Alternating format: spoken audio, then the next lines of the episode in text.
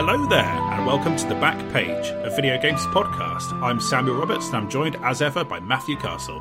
Hello. Matthew, we're going to make an episode all about Zelda games. So, Zelda is something that comes up a lot on this podcast in our best games of the year episodes, and also just elsewhere, like um, Breath of the Wild featured. Well, uh, did we both have Breath of the Wild as number one in our best games of the generation? I don't remember, but I believe we did. yeah. So yes, very high, very um, a game you know that we we both love, and the series in general. Obviously, Matthew with his Nintendo kind of heritage and mags has a lot of like passionate thoughts on the Zelda series. So with The Legend of Zelda Skyward Sword releasing in HD this week on Nintendo Switch as you're listening to this. Well, I suppose if you're listening to it later, it's not. This seemed like a good time to go through the top 10 Zelda games. So, at the start here, we're going to talk a bit about Skyward Sword HD and what Matthew thinks of that. He's been playing it. I've asked for a recopy from Nintendo, which I think they're going to send me, but unfortunately, after this episode is live, maybe I'll talk about it in a future episode. Um, the listeners don't need to know that. And, um, and so what people will get is a really good sort of like broad view of, of Matthew's sort of takes on the Zelda series and hopefully some good recommendations generally and some quite unusual sort of opinions on the series. Matthew, you've been kind of threatening me with this being a controversial episode of sorts. How have you kind of approached this um, this list? Well, I, I mean, it's it's it's a total heart list, obviously. You know, for those playing um, Backpage Bingo.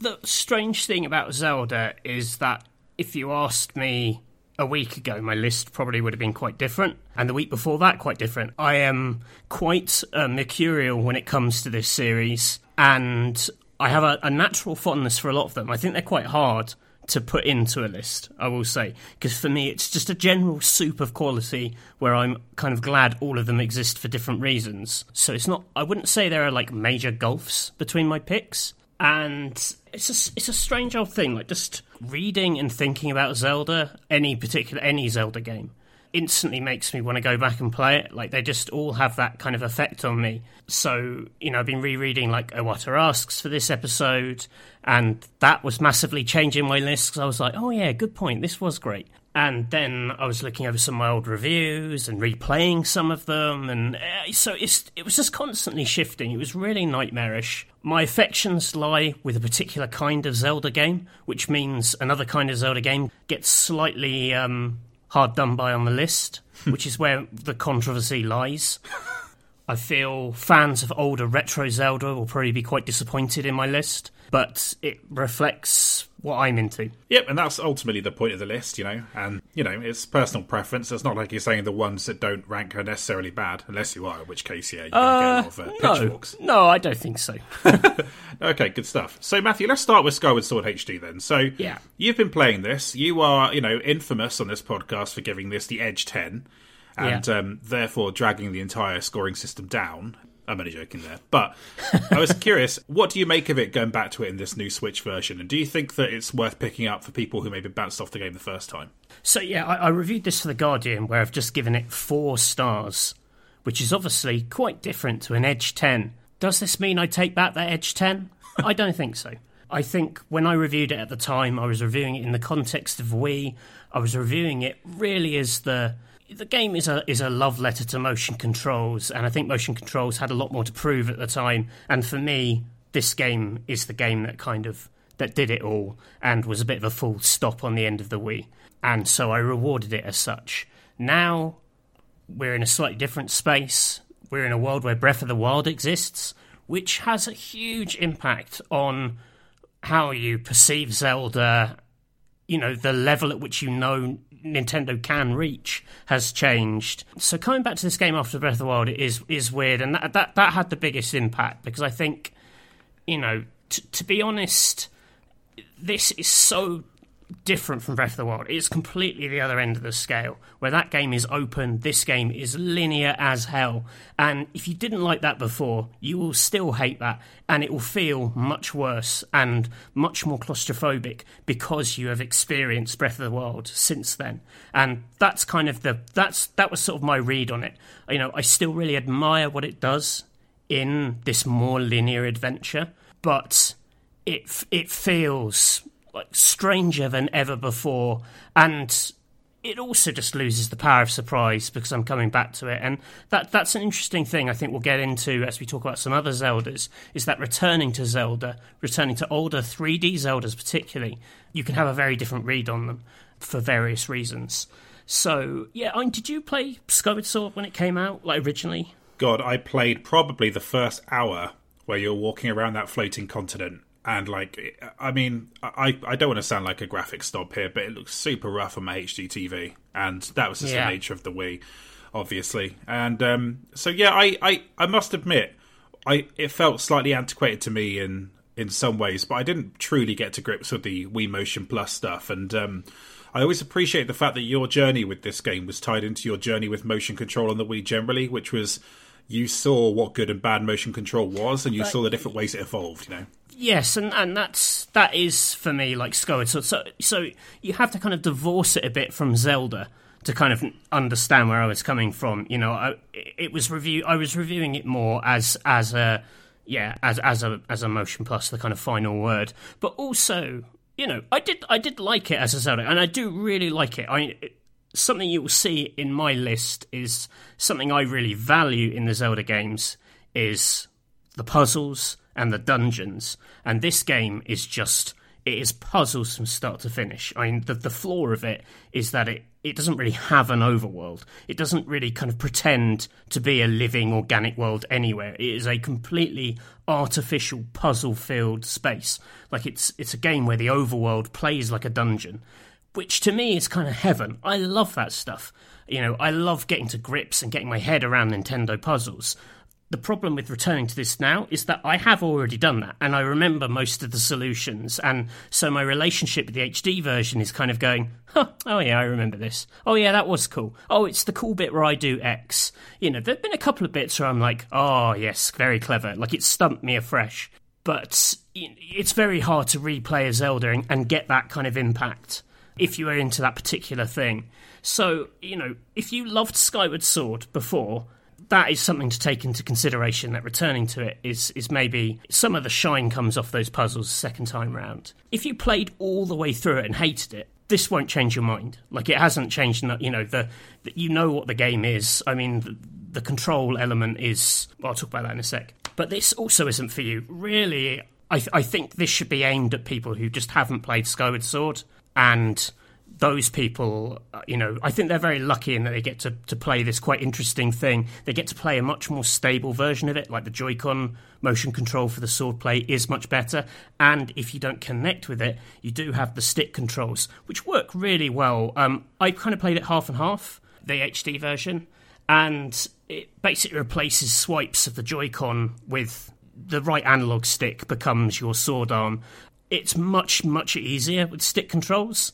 Like you can swing a lot faster, so you can kind of sort of cheese your way through some of the fights. Like I feel like you don't actually have to connect with it, you know, as mechanically on as on a sort of uh, the same kind of mechanical level as you did with motion controls, because you can just literally like swing, swing, swing, swing, swing, and things just get churned up against your blade but it does lack a little bit of the. I, I, still like the motion, the drama of the motion controls, and I think something is lost. But it's it's very comfortable to play um, with button controls. I've, I've saw like uh, you know I was flicking through some reviews this afternoon, and I think Polygon was like, finally, it's got a control scheme that works. Those ghastly motion controls and these button controls are better, and I, am not. I, I, think that's that's that's overselling it a bit. I mean, if you if you are that against motion controls, I don't think there's any game on the world. In, in you know, anyone could make a game that was going to convert you. You know, if you're that stuck in your ways. But yeah, it's it's a very just a, a, a very polished, smart, smoother version of that game. But it, I don't think it's like transformed at all. You know, it's that's that's why I just think people know where they stand on this game already, and so you know the review is really for people who haven't played it. And of those people who haven't played it, I guess like Nintendo is probably hoping that some of the people who liked Breath of the Wild will play this. But obviously, Breath of the Wild is experiential as an open world game in a way that this definitely isn't from the way you make it sound. No. So, do you think like newbies will truly get it? If you played Breath of the Wild and you came away feeling, oh man, this game didn't feel like a Zelda game, it had no dungeons, you might get on better with this because this is only that uh, really. if you play if, if you played previous Zelda games but skipped Skyward Sword and then played Breath of the Wild and you like Breath of the Wild but you like those previous ones, you, you know you're you're enough of a Zelda fan that you should be probably playing all the mainline entries. Hmm. It's kind of hard to imagine that person. Like I can't really imagine as a self-proclaimed Zelda fan who hasn't played Skyward Sword. But if your first game was yeah Breath of the Wild and what you loved was the yeah the the freedom and spontaneity of that world, there is none of that in this. And you know, I've, I'm pretty sure we've mentioned it on this this podcast before. I've definitely joked about it on social media. This this attempt of Nintendo to sort of frame Skyward Sword as this sort of prototype for Breath of the Wild is ludicrous. You know, they try and draw the thread in that Skyward Sword introduces like a stamina meter for climbing and a sailcloth for gliding, but it's not. It's sailcloth for parachuting straight down. It's basically an emergency landing when you fall from a great height. There's no like gliding across epic environments, and the stamina meter is for like dashing and climbing up very fixed walls like vines and medium sized cliff faces. It's a puzzle mechanic. It's not an organic system to exploit. Hmm. You know, it is, I have got X amount of stamina and I have to get from A to B,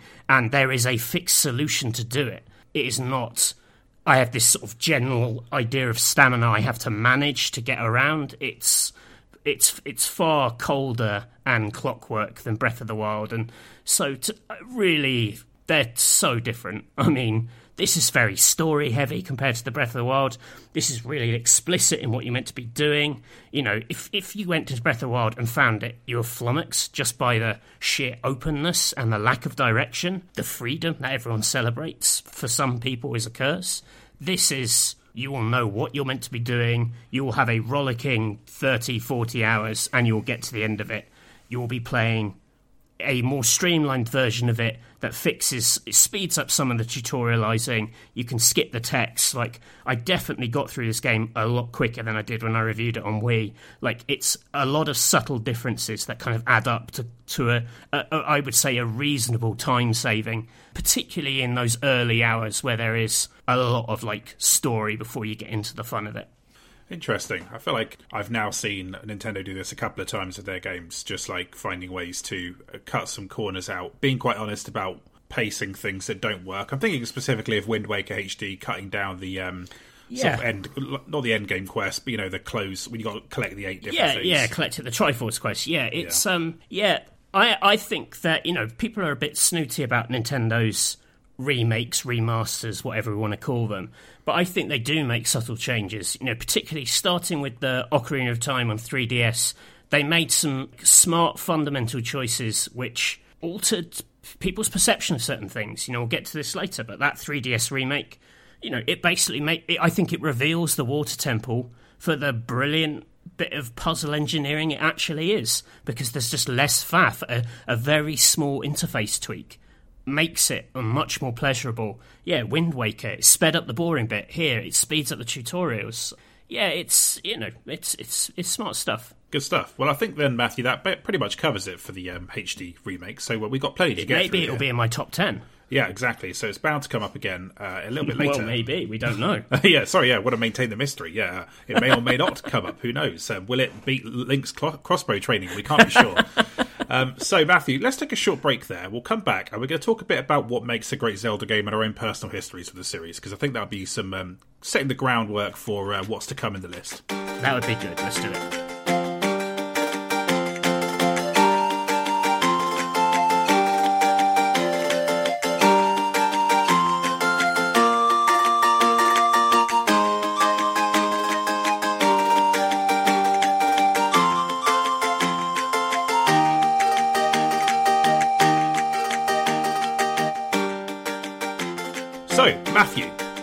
Your first encounter with Zelda?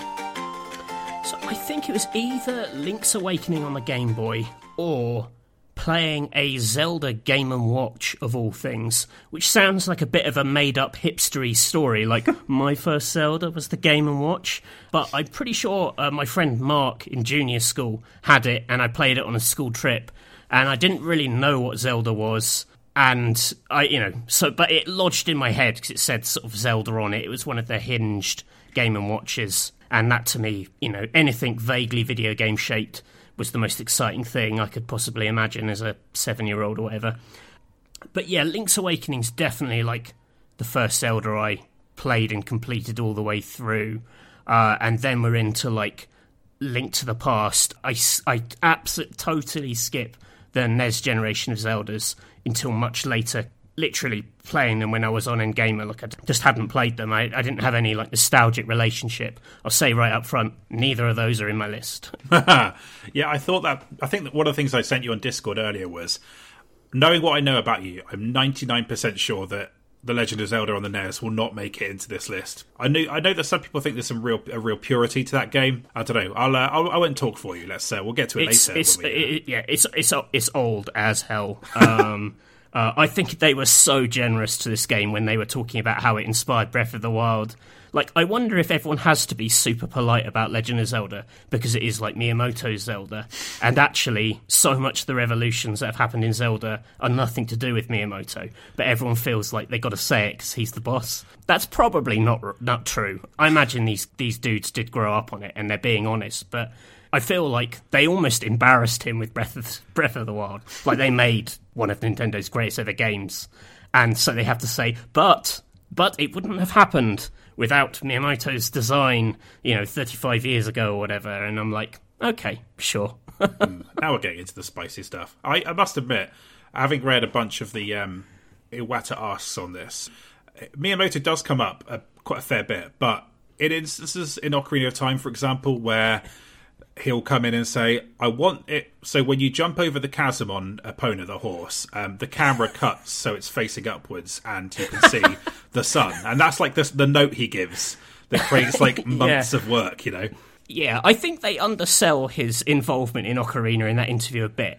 in that, like, the only two anecdotes they tell about him is the thing with the horse and wanting bits of the chopped up sign to float on the water. yeah, yeah.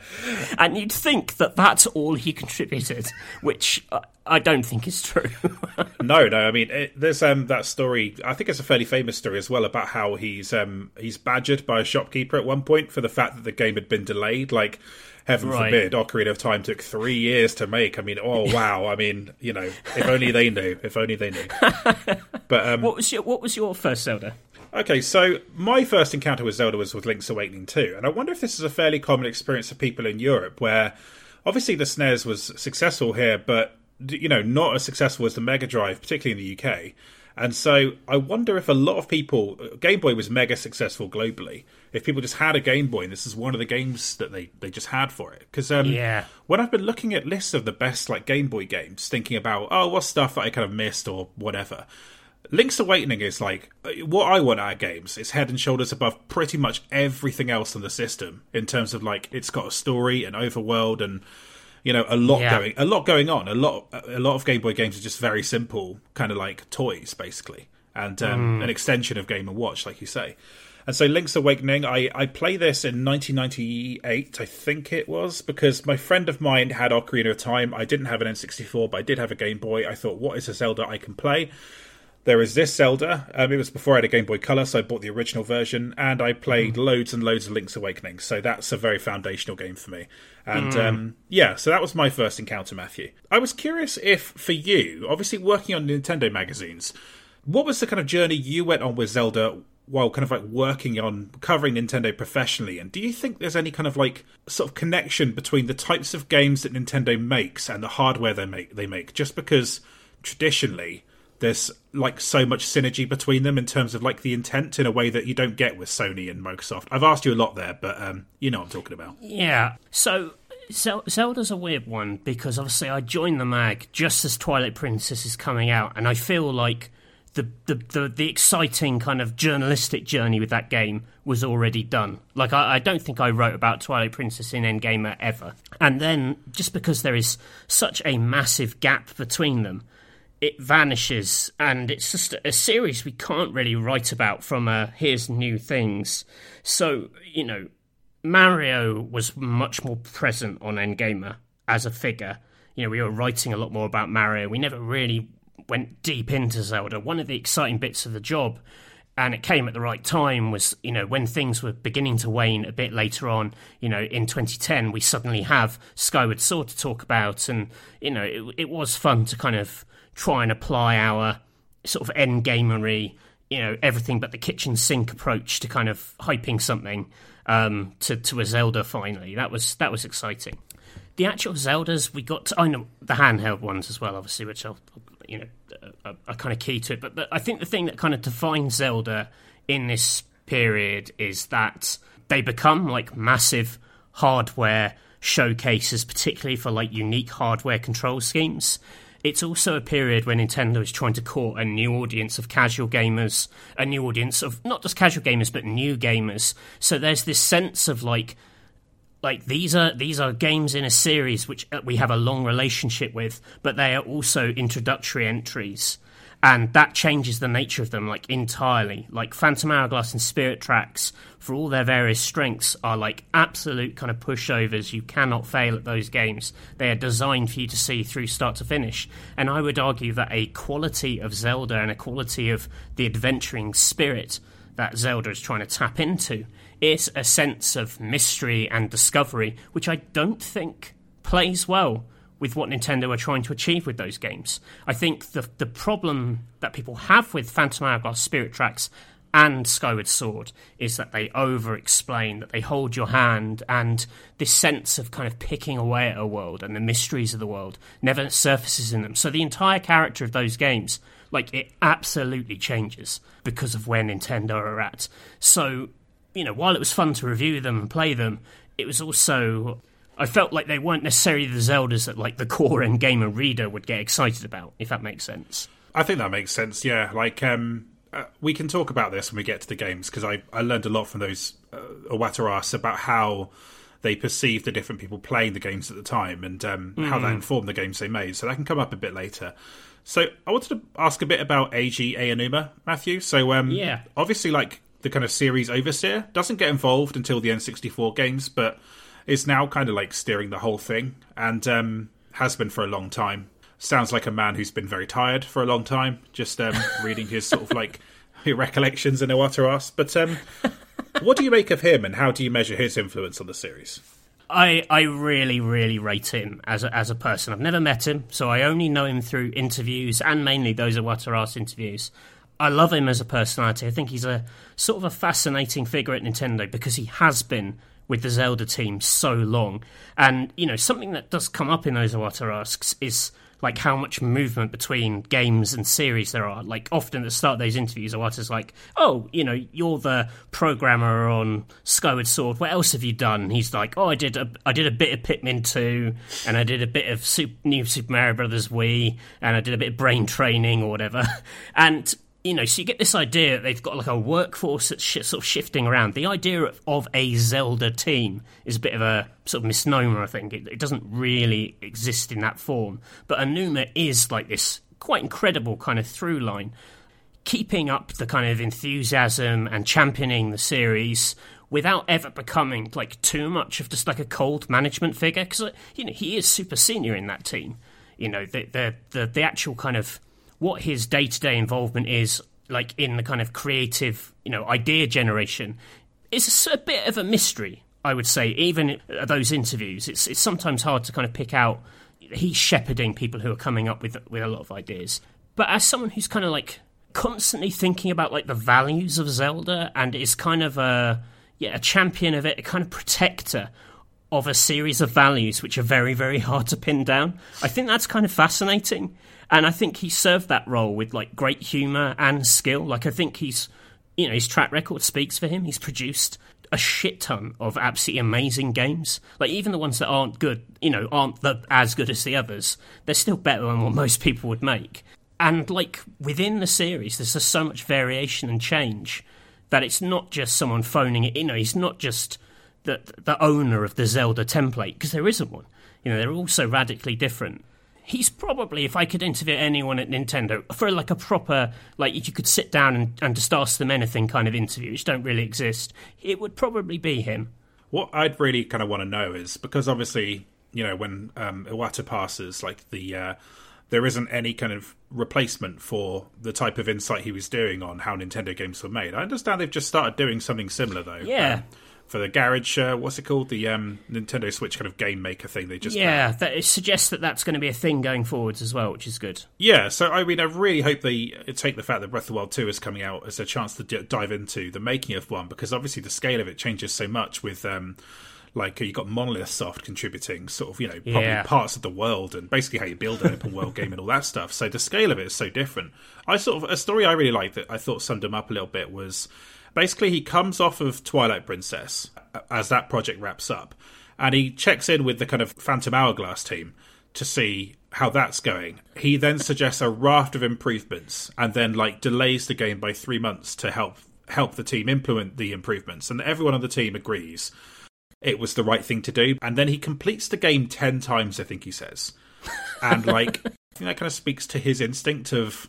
Yeah. I understand that these are the things this game needs to be as good as it can be. And maybe that's his kind of like magic. Yeah, he's still yeah. While it's sort of hard to say, you know, on to maybe tie specific features to him.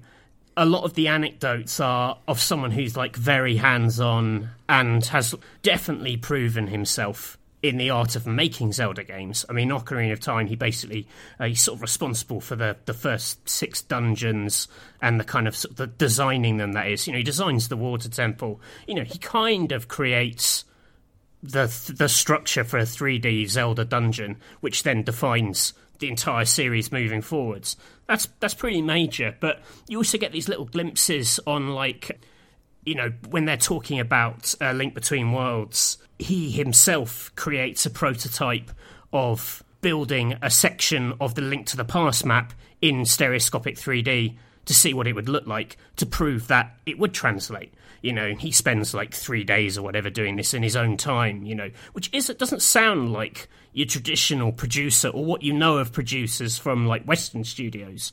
You know, you've got someone who's like, oh, I've got a bit of an idea, and sort of goes off and, and tries to do it to kind of prove that it's doable. Yeah, I, I think he's oh, he's great. He's such a he's got such a sort of sort of chilled vibe. And he's in in the interviews he's got like big magazine editor energy in that he's just been around for ages. And he can only like it's bit like this podcast. He can only like half remember a lot of stuff. And he's just sort of bemused at the kind of half half remembered anecdotes that he can tell. I got a lot of time for that you know. It's if if it was very genuine and honest i think long running series have been the downfall of like many studios and many publishers the ability to shepherd something to understand what makes it tick without letting the weight of its reputation like crush you and throw you off. I mean, kind of compare, you know, the bumpy ride that like Final Fantasy's had, mm. you know, in its latter half of its life, which is kind of comparable as a kind of how long it's been going on. And he must be doing something really right for it to have the regularity and the quality that it does have. Absolutely. Okay, so Matthew, something I was going to ask you, but I think will be better answered by your list was um, what do you think makes a great Zelda game at its core? And I think that we'll probably tap into this as we go. Yeah. But I was really curious about when are you less impressed by Zelda, and do you think Nintendo has ever truly got it wrong in the time you've been playing games? I think the thing they've never they've never lost the kind of polish or quality bar of like Zelda is precious to them and it's clear and they've never like completely shit the bed on on that front. Like I say with the Wii and DS generation, I think it becomes what it values is slightly different and I still love those games.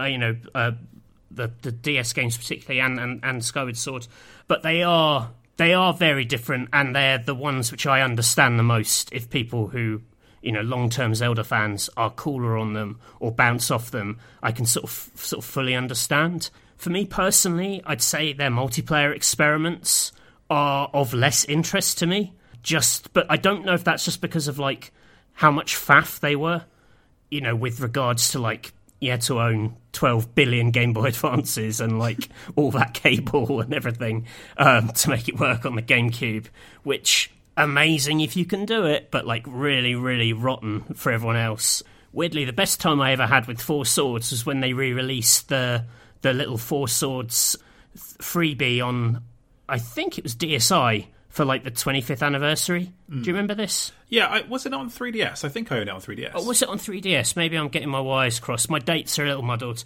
But yeah, that that was the basically the mode that came with Link to the Past for the Game Boy Advance. When they remade Link to the Past for the Game Boy Advance, it had like a smaller version of Four Swords. Hmm. Which is what they ported. It isn't Four Swords Adventure, which was the GameCube version. But actually, like, the only way that game was ever going to work was if you gave it to, like, everyone for free on a console which can link up much more easily. So a DSL or 3DS or whatever it was. Like that's the only time I've played Four Swords Adventure with four people, or Four Swords with four people was because we all had it for free. And it was great, but I was like, man, this is just it's kind of bogus and so much of Zelda is a solitary experience. I just don't know if it translates. I mean, my, the, the Zelda I've only played 20 minutes of was that um, Triforce Heroes was it the 3DS one? Yeah. That's not on my. I have. I have like. I played a little bit of it. Was like, nah, not for me. Bounced completely off it. That's about as wide of the mark as it's ever been. Just, it's not a. I don't know. For a world which has so much like iconic stuff in it, and uh, you know, it's it is a world. You know, people love Hyrule and they love that world. It's surprising how like a few spin-offs there have been, and b like you know, they just haven't really worked. You know, Link's crossbow training, spoiler alert, is not in my top 10. Yeah, are there any spin offs you do like, Matthew, that still didn't make your top 10? no, not not really. I mean, I, I, I contemplated the Warriors games because they're quite good fan service, but they're also a little monotonous. I tell you what, if the the Age of Calamity or the one they did recently for Switch that's kind of based on Breath of the Wild, if that ran smoothly, that may have been at the number 10 slot because it's a brilliant bit of fan service for Breath of the Wild and it, it, it really plays on a lot of fun characters. It's absolutely spectacular as well, but it just runs like an absolute pig. So um, that that's a shame. That that might be reevaluated if it, if they ever release a Switch Pro and get it running properly. Yeah, well, that's on you, Koei. It's on you to sort Yeah, out. that yeah. So, but that they're, they're like those games are like surprisingly good. I'm not so sure about like the screeching guitar versions of Zelda tunes, but you know that's me. Yeah. Well, that's like the uh, the unfortunate lineage of uh, Dynasty Warriors. Well, it depends on your feelings on Dynasty Warriors, I suppose. But um, Yeah, yeah, it's fine. It's it's a it's a formula that's easy to click with when it's wrapped in like fun Zelda characters. I think. Yeah, absolutely. So, yeah, okay, good stuff, Matthew. There's only one thing I kind of wanted to touch on then before we get into your list, which is I feel like we should mention Breath of the Wild sequel a little bit. Doesn't have a title, but obviously has been revealed now in some form, um, some kind of floating continent above the old world from Breath of the Wild. Is there anything else you want from that sequel based on what we know now? when I sort of like the skydiving stuff, that gets me really excited. That feels to me like they're actually, you know, they have they haven't done that properly in Skyward Sword. That is an idea that was too good to only try once and not quite get right. Like skydiving and sailing through the air and just throwing yourself off and soaring through the clouds. It's great in Skyward Sword, but it's sort of fake. It, it never really comes alive. So like, I'm really glad they're going back to that idea. I mean, I'm a little wor- worried maybe about that. It does seem to be Breath of the Wild's Hyrule again, and so much of what made Breath of the Wild good was exploring that for the first time and discovering it. And I know it's a big and complex place, but most of us have spent hundreds of hours charting it in its entirety. I would be worried about them just going, you know, oh, it's that place again, and like you're going to spend the meat of the game there, and uh, you know, that would be a little bit kind of what have you been doing for five years? I, not to look a gift horse in the mouth, but there would be an element of that, I think, um, unless they've really uh, radically changed how I don't know how you deal with that space, but I can't, you know maybe they're geniuses and they have thought of a way of completely refreshing it or maybe they're playing their cards close to the chest and like that sky stuff is like way more substantial than it maybe looks or there's more changes on the map or or, or whatever but th- that kind of that gives me a little bit of fear. Because straight sequel work's quite rare in zelda you know and you know in the past if anything where they have done it it's been an opportunity to do some like weird stuff. And you know like the, you know i'm sure we'll talk about this when we talk about majora's mask. You have an opportunity to kind of go wild and play with the conventions. But you know a lot of what they've shown of that in that trailer you know it could have been breath of the wild 1 in places. Yeah, I think so too. And I, I think, like you, I share the optimism that they've got something they're keeping up their sleeve that Yeah, we've. It's oh, yeah, it's our first it's look too the game. big. It's too big and special. The cl- I mean, that cloud stuff does looks amazing. I mean, you know, I'd pay sixty quid for that right now. Yeah, I, I you know, and, and, and replaying Skyward Sword recently is, has made me think. Oh yeah, that you know, there is so much potential in that kind of that kind of clambering around. Just to dive into Hyrule from that height, you know, would be amazing. Like that would be exciting in itself. But you know, I don't know if I can uh, like how many more kind of bokoblins I can roll bombs down the same hill at, you know, and still be thrilled. But we'll wait and see. Uh, the uh, yeah, the weary experiences of a, a very um, of a Zelda veteran there, but um, yeah, I uh, yeah, let's um, let's see how that pans out. So, Matthew, let's take a short break and then we'll get into your top ten Zelda games. Let's do it.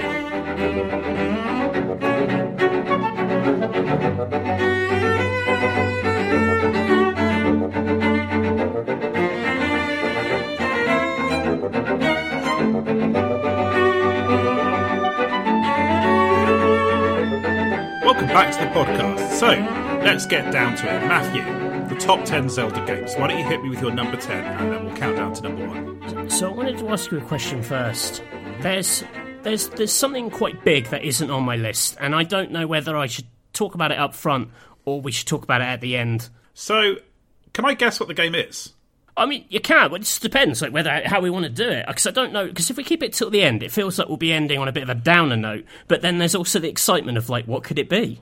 Yeah, that's true. But I, I feel almost certain that it's a link between worlds on the 3DS, just from what I know about you. Am I right? it isn't. oh, is it a link to the past? It is. Yes, I, I thought it'd be one of those. But um, yeah, okay. So I think let's go with that first because I think it will offer quite a good, well, an idea of your perspective on Zelda and what you think is important because obviously this is a foundational Zelda game. So um, yeah, why don't you explain why this didn't make your list? Yeah, so A Link to the Past is a game which, if you'd asked me 10 years ago what the top three Zelda games are, A Link to the Past would have been in it. I had amazing memories of this game, playing it with. Uh, with my friends across the river, the mysterious boys across the river, which sounds like something from a Zelda game. We used to go to their house, play their SNES. I, you know, one of my clearest early gaming memories is getting to the the sort of the, the fake ending, I guess, of Link to the Past, where you then go into the Dark World. We didn't know about any of that stuff. We thought we'd finished the game, like when we got to where his name is Agahnim, I think it is. You know, batting the the lasers back. We did the three opening dungeons, which in themselves were like substantial and difficult enough that we were like, we've done it. We finally finished A Link to the Past. and then it was like, bup bup bup. This is whole other world. There's like seven other dungeons. You know, you're a rabbit. you know, good luck. So that was like wild, and that will always be locked in my head as like one of the best Zelda moments ever. Like that is a piece of pure Nintendo genius magic that I'll be forever thankful for. But I replayed this just before A Link Between Worlds came out because I wanted to refresh myself because that game, if you don't know, is the sort of semi sequel to this, set in a very similar layout, Hyrule. It, it was going to have all these connective ties, so I thought I should probably replay this and refresh my mind. And it's a marvelous game. Like it's not a bad game at all. I'm, I'm, but I, I, the thing I really bounced off in, in this, and this is something I value greatly in my list of games, is I think the actual like dungeoning and puzzle solving and puzzle construction kind of changes later than Link to the Past, and I'd forgotten that it's it's much more of a kind of pure action experiences in the dungeons. They're a lot kind of colder, knottier, and mechanical sort of labyrinths to explore, and it it kind of really bummed me out. I actually had quite a bad time replaying this um, because of those dungeons. It feels like a very sexy version of like the kind of Legend of Zelda dungeons. You go into a room, there's probably a combat challenge or a slightly awkward bit of platforming, and then you go to the dungeon. There's often a malarkey with a lot of keys, and I can't really be doing with that. Yeah, and it, it just. I, I was kind of amazed that I'd remembered these places as being a lot better than they are, and to see this game so regularly topping the best of lists, and I know so many people who I respect who hold this as their favourite Zelda, I do wonder, like, who has played this again since new Zelda, you know, like, and would they still hold that opinion? I don't know. What's your relationship with this game? So I played up to exactly the moment where you become a rabbit, and I right. thought I thought like you that I had completed the game, and I thought Bonanza. It was Christmas 2007. And I was playing it on my DS, and I was like, "Oh, thank God, I completed it! I can't believe I completed it." That was a piece of piss compared to Link's Awakening. And then obviously I hadn't completed the game, and then I never went back to it after that. And I don't. I think I just looked at that map and I just felt dejected by the like amount of work in front of me. And so, right. Uh, so yeah, I'm kind of guilty of not finishing this one, but um. Yeah, let me just share something I found kind of interesting from reading about the background of the Zelda games in the Iwata which is that yeah. um, so this game and Link's Awakening are both directed by Takashi Tezuka. Yeah. And I understand that like Link's Awakening was born from the developers of this game wanting to kind of make a kind of slightly unusual, remixed, kind of weird version of Zelda for the Game Boy. It started out as let's make um, a Link to the Past work on a Game Boy. That's obviously you know a preposterous yeah. goal, and it turned into this more experimental Zelda game. And something that was observed in that interview was that Link's it takes Link's Awakening for the series to become a bit more story oriented, and I think that that's quite important to me. And so I don't yeah. I didn't feel like I had that same connection to a Link to the Past world that I did with Link's Awakening. Which is I just mean, stuff with character, but I don't know. Maybe that's very yeah. The, the, the, opening to this game is is like one of the great game openings from a story perspective. The kind of you're woken up on a dark and stormy night, and you go into the castle. You know, it, it, you you feel like you know, you're some scummy little peasant boy who's had this very like one-off rare opportunity to go somewhere where you would never be. You know, it, it, it is it's got the bones of great adventure in it, and I should say, like, you know, the, the twist that there is this dark world. That's a big story twist. That for its time, that's mm. a that's a huge bit of like sort of misdirection of what the game's going to be about, and but you, you are you are definitely right. I, I, think what changes with, with Link's Awakening is that that there is generally like a weirder story vibe to it. It becomes like the characters are much bigger, and I would argue that like Zelda's strength is in character rather than story um, throughout the series. Like I remember individual people, like individual sound clips of individual people, better than the stories. Like I, I have I've got very little interest in like Zelda chronology. Like it used to bore me to tears all the arguments about that when I was on Nintendo magazines. We never really engaged with it because Nintendo themselves are like story literally comes last. You know, it's purely functional as you know as long as it works with the game design.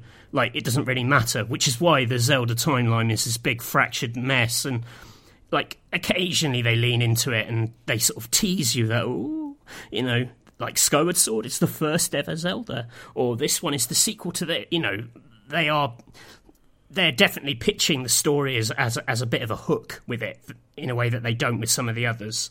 The way it was kind of described in Link's Awakening was, I think it was put as suspicious characters, is what they added to the series with that. It's yeah. like this, you know, this weird kind of knockoff Mario, and the fact that all of the townspeople are quite strange because obviously they're they um, spoiler alert are within a kind of like a big dream, and um, that's acknowledged fairly openly by the game. And there are a lot of oddballs in that world, like you say, and that becomes maybe codified there. Whereas I don't, I don't really remember any of the characters I met in A Link to the Past. It has been 14 years. That's part of it, I'm sure. But yeah, I mean, yeah. it's it's it's definitely not as sophisticated on that front. I mean, what it does have going for it is like a sound and a look and a tone which is forever burnt into my mind as like that is kind of what a 2D Zelda looks like. Like the look of the bushes, those weird rocks you pick up, just the individual sound effects, the sort of plinks of arrows on shields, the feel of that combat. I mean, I, haven't really got problems with the overarching adventure. Like the overworld stuff, I still really like, and the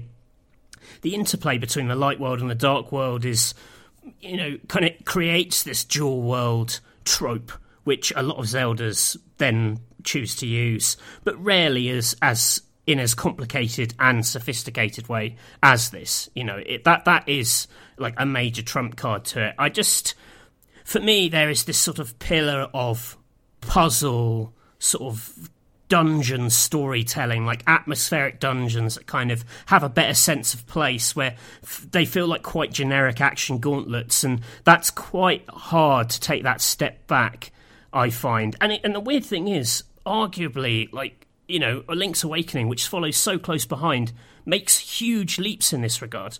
Um, definitely with like some of the puzzle design and item usage, and we'll get to that when we talk about Link's Awakening.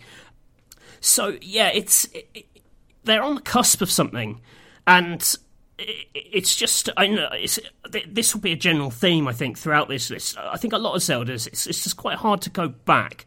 You know, they kind of dazzle you, but then they kind of build on it, and eh, going back is not always wise.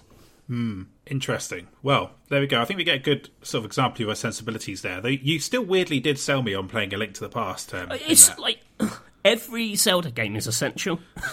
That's yeah. the dumbest thing about this list. is this like, list pointless, Matthew? Are they all just very good? no, it's not pointless because, uh, like, I hopefully it will reflect my taste. It's quite hard to surprise with a Zelda list mm. because you're like, surprise, it's ten great Zelda games. What? Um, it's you know the the, the nitty gritty of the, of the order is is maybe where it gets a bit spicy. I was worried with this one because it is it is part of most people's standard top 10 their top 5 even a lot of people it's their number 1 it may sound incredibly dismissive but like what I value isn't represented by this game anymore in Zelda what I want from Zelda and there's very few Zelda games which I can say that about and this is one of them so apologies Link to the Past but uh, you too old well, there you go. Um, the people at home can go play this on Nintendo Switch Online if they want to form their own opinions if they haven't played it uh, somehow. Um, obviously, there's a Game Boy Advance version available as well. So, Matthew, then let's um, let's get an idea of what it is you value about uh, Zelda more than anything else. So, what's your number ten?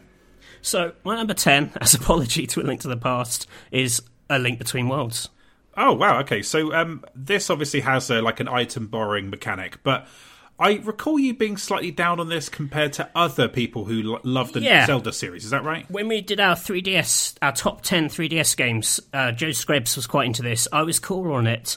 I'm not going to say I'm going to eat my words, but I have replayed a chunk of this since doing that episode and refreshed myself a little bit so it came with kind of new eyes, kind of pondered it. It's weird. It's probably a game I still have like more cons than pros in terms of I actually, I actually really hate the look of this game. Like the art style really doesn't do it for me. Like it it's it feels kind of like of all the Zelda games, kind of like weirdly budget. And it sounds like they did make it quite fast in um, in Iwata This is the one where they famously kind of come up with the concept as a core team, and then they all basically get taken onto other projects. So the whole thing kind of stalls for a year, and then they kind of get folded back into it later. But it sounds like they're only really going at it properly for like a year on this. It's very slick 3DS game. Like the 60 frames per second up until Skyward Sword HD, this was the only 3D Zelda with a 60 frame frame rate.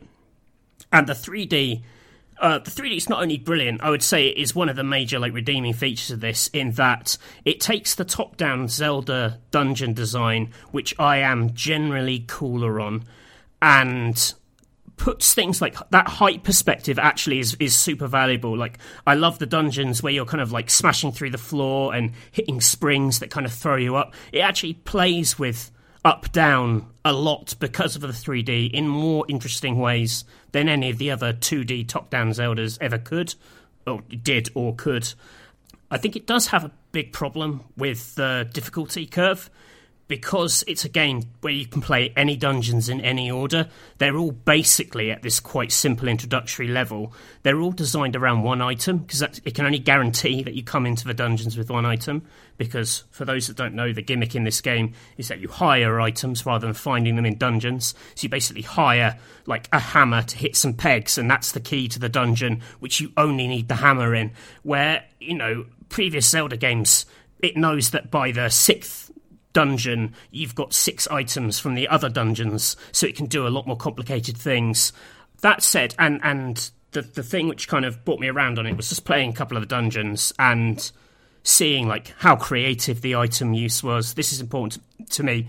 I love Zeldas that get new ideas out of old favourites.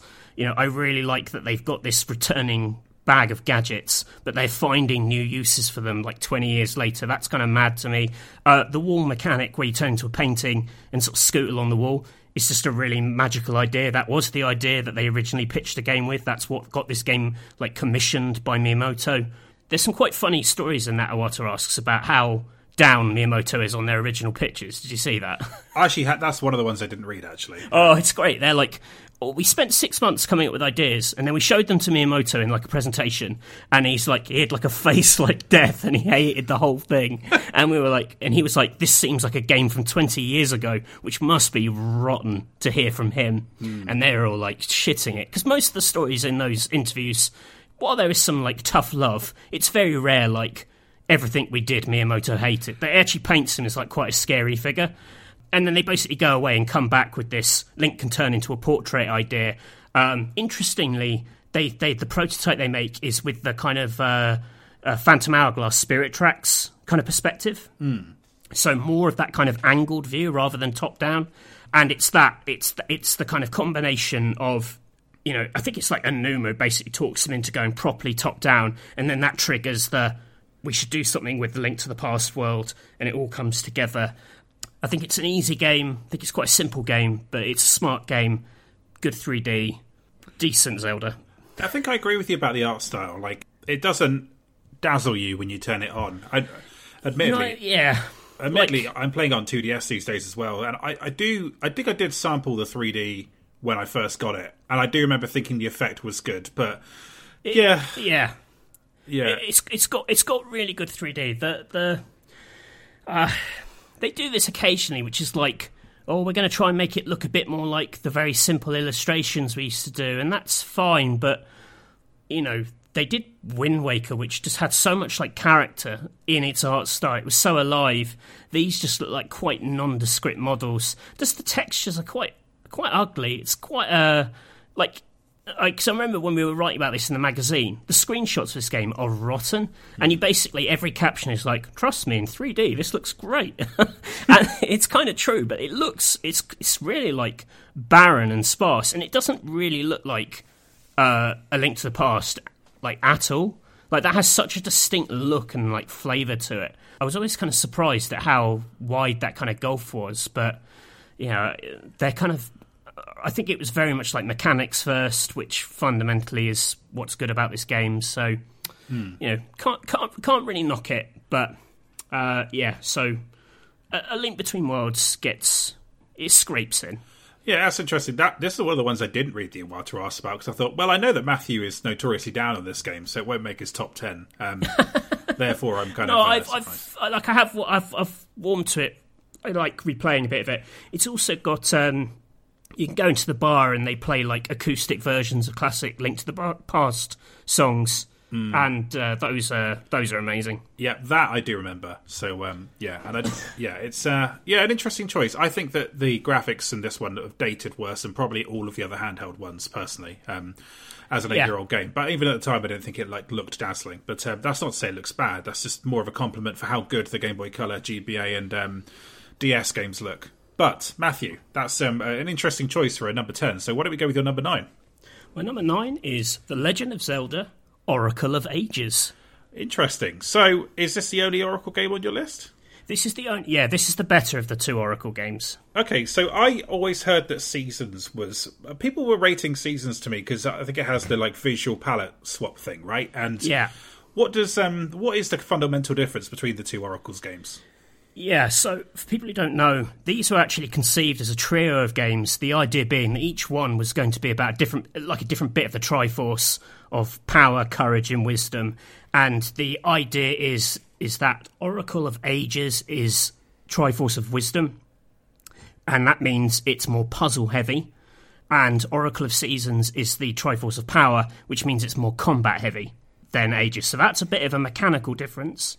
The dungeons are much, much harder and more complicated in Oracle of Ages. They're a bit more traditional kind of action gauntlets in Seasons, though there's still plenty of puzzles. And at the heart of them, they each have a big defining mechanic. In Oracle of Seasons, it's the ability to change between the four seasons, which changes the world map, and there are some obvious changes. So, in the winter, a lake freezes over and you can walk across it, and certain things will grow in the spring and this, that, and the other. Where in Ages is a much more traditional, like, uh, time jump, present day in the past. Oh no, present day, no, present day in the future. So you can, there's a lot of like, you do something here to kind of manipulate the landscape, and much more like, you know, you'd be familiar with as like kid, kid and adult Link in Ocarina of Time. I wouldn't say like either of those central mechanics is like like seriously like impressive or kind of complicated. You know, it, they're, they're different enough to like warrant playing them both, and they've both got like completely different stories, objectives, dungeons, the works. They're two separate games. This isn't like a Pokemon Red Blue deal. It's you know two games to play through, which is which is exciting. Really, really like the dungeons in this. I think this has uh, a lot more kind of sophisticated ideas that kind of come. It feels more like Link's Awakening. It's not as good as Link's Awakening, but it borrows a lot more. So it's a 2D Zelda, like Link to the Past, uh, but has like more kind of creative approaches to like the bosses. A lot of the bosses have like more puzzle kind of based sort of solutions to them. So that classic Zelda thing of the item you find in the dungeon is the item that kind of proves the undoing of the boss. Now a massive cliche. At the time, a bit more exciting. This is this is the kind of time that idea is kind of taking shape and they're getting their head around it and experimenting with it. So it's kind of interesting from that perspective. I feel like both of these games are worth celebrating in that they're available now. Like you can download them on 3DS, and I feel like a lot of people didn't play them because I, I, don't know how many people had a Game Boy Color. I feel like they're kind of slightly forgotten Zeldas. Like I only played these when I was on official Nintendo and they re-released them on 3DS, and I was just like, wow, these really hold up. Like these are great. Um, we reviewed it. Joe played Oracle of Seasons. I did Ages, and then we did this like sort of joint kind of conversation review where we were kind of comparing and contrasting our two experiences. Since played Seasons as well, but that that I just think they they are almost as good as Link's Awakening, which means that like really everyone should have played them. you know, the idea that uh, I think if there is a Zelda you haven't played, it's probably this one, and there is no reason to ignore it. Like for me, it was like, oh shit, there are some great Zeldas for me to discover. Like how lucky am I? Which is kind of what I wanted to convey by putting them in, in, in putting Oracle of Ages in the list. Yeah, so I um first of all, the, your little comparison feature thing with Joe makes me miss Nintendo magazines as a thing because that's a, that's a great. I would love to read that. Um, I I bought both of these as soon as they landed on the 3DS. I've played I've played seasons, but not ages. I've played about four or five hours of seasons, and I do think that one thing that was kind of like counting against it is it's a 2001 Game Boy Color game. That is like late for a Game Boy game. Yeah. So I think that's even after Gold and Silver launches in the US. I think so. It's really really late on, and yeah, I think that what's interesting about these games, and there's another Zelda game that I'm sure will be on your list that we'll talk about, is that in some ways they do feel like asset flip fan games. They're like, you know, they they they take they literally take assets from Link's Awakening and reuse them. And like, it, first of all, that would be a great list feature, like um, Half Life Opposing Force and the Zelda Oracles games. I'm sure there, I'm sure there are others. Like, what are the best asset flip games? Um, but it's funny when I was play I was playing this the other day just a little bit to kind of um, come into this with some some thoughts and like the one of the first uh, characters you meet is one of the little boys who are in like the village in Link's Awakening, where they're like, right. um, "Yeah, I've heard that if you swing your sword, blah blah blah blah, but don't ask me, I'm just a kid." And it's like, "Well, I, you disappeared at the end of Link's Awakening. I remember it. You like you vanished along with everyone else, and here you are in this game." And I quite like how brazen that is. Obviously, this is these are Capcom developed games, right? They're not in-house Nintendo. Yeah. But um, what's really interesting is that. Um, Hidemaro uh, Fujibayashi. Bayashi, I, yeah. Yeah, I hope I'm pronouncing his name properly. Yeah you know, he makes Oracle of Seasons, he makes Four Swords, the Minish Cap, and then he moves from Capcom to Nintendo and becomes, you know, basically the director for the two mainline Zelda games that would follow, Skyward Sword and Breath of the Wild. So, you know, his journey with Zelda begins here, and that seems enormously yeah, significant. There is there is a 100% Fujibayashi through line in his games and it is something that really resonates with me. This is a guy, he, like, you can tell he loves dungeons. He fucking loves weird gadgets. His games all have the best Zelda items in them. They are so playful. Skyward Sword, a game which is just puzzle, puzzle, puzzle, puzzle. It is just, it's like, that is Fujibayashi unchained, you know? and I kind of lo- and maybe I'm imposing that reading on this myself, and these teams are far too complicated for one person to dominate them like that. I just think it is too much of a coincidence that all the Zeldas he worked on, like they are the ones which introduce like wacky items. They have like big gimmicky dungeons they're super into that element of the game, you know, and he cuts his teeth in the 2D space. He takes it to Skyward Sword. Like I, I was when I was playing HD, I was saying to Catherine, there's actually something about this that kind of reminds me of a handheld game, and I can't put my finger on it. It's like in, at, at, the time, I thought it was like the DS games in that it's a game built around a control scheme so specifically, and it's so sort of sort of small feeling in that it's these very dense areas. It doesn't have an overworld. You know, it almost feels like it's working within the tech limitations of a handheld game by not having a Hyrule field to gallop across. And I just wonder if it's like that's just a total hangover of this is the guy who has only worked on handheld Zeldas up until now. Of course, the theory goes to shit in that he then directs the open world game to end all open world games, which is just absurd. I mean, that just it does not fit with it. A game which has pretty much no dungeons. Like, I to I would love to pick that guy's mind for for half an hour and just say, "What is up with this?" Like, I know you love dungeons. You know, like you cannot say you don't. There's the evidence, but. Yeah, that is that is the great mystery of Breath of the Wild. Is like, how did that guy make this game? Mm. Interesting stuff. Yeah. Okay. Great. What a what an interesting pick. I um yeah I wondered if uh, one of these might make your list. Um, any other thoughts on this one, Matthew, or should we move on? No, let's let's let's, let's power through them. All right. What's number eight? I'm gonna sound like a broken record. It's The Legend of Zelda: Minish Cap. Well, okay. Well, we got another handheld Zelda here. So um, obviously these games are very uh, the handheld ones are, are, are very significant to you. So um, let's think by process of elimination like is it is every single handheld zelda game on your list apart from like the game and watch ones and uh, i guess uh, oracle of seasons as well no there's there's a couple of exceptions okay interesting well talk me through how, why this one made your list uh, this is again it's Fujibayashi Zelda, which means it has some wacky items. It has like the Gust Jar. It has the, I think it's called the Cane. I don't know how it's pronounced. The Cane of Pacci, P A C C I, which flips things over they're very, very playful. It's got great, like, dungeon gimmicks, like rubbery mushrooms that fire you. It, the gimmick isn't just in the item, which is something I really like. It's very sort of playful in that sense. Well, I think the main thing is, like, this doesn't look like like any other handheld Zelda. This is like I've I've read interviews with Fujibayashi and Aonuma about this, where they're like, at the time, it's another Capcom one, and they set out with a mission to like Capcom Zelda up. They're like, what do we do that is better than anyone? Amazing sprite art. Like we are going to blow Nintendo's mind with this sprite art, like stuff you've never seen before.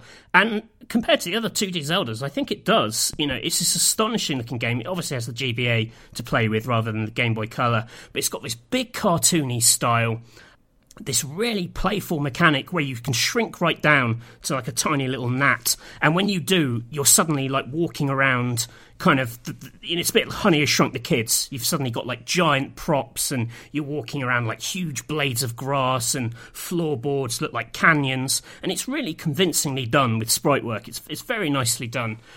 It's got this great bombastic Capcom energy to like the boss fights, particularly, which play with the um, the shrinking thing. So there's I'm terrible Zelda. This is a side note. Zelda bosses have like universally shit names. I can never remember any of them because they're all just like weird references to th- you know. That's a that's a complete side note.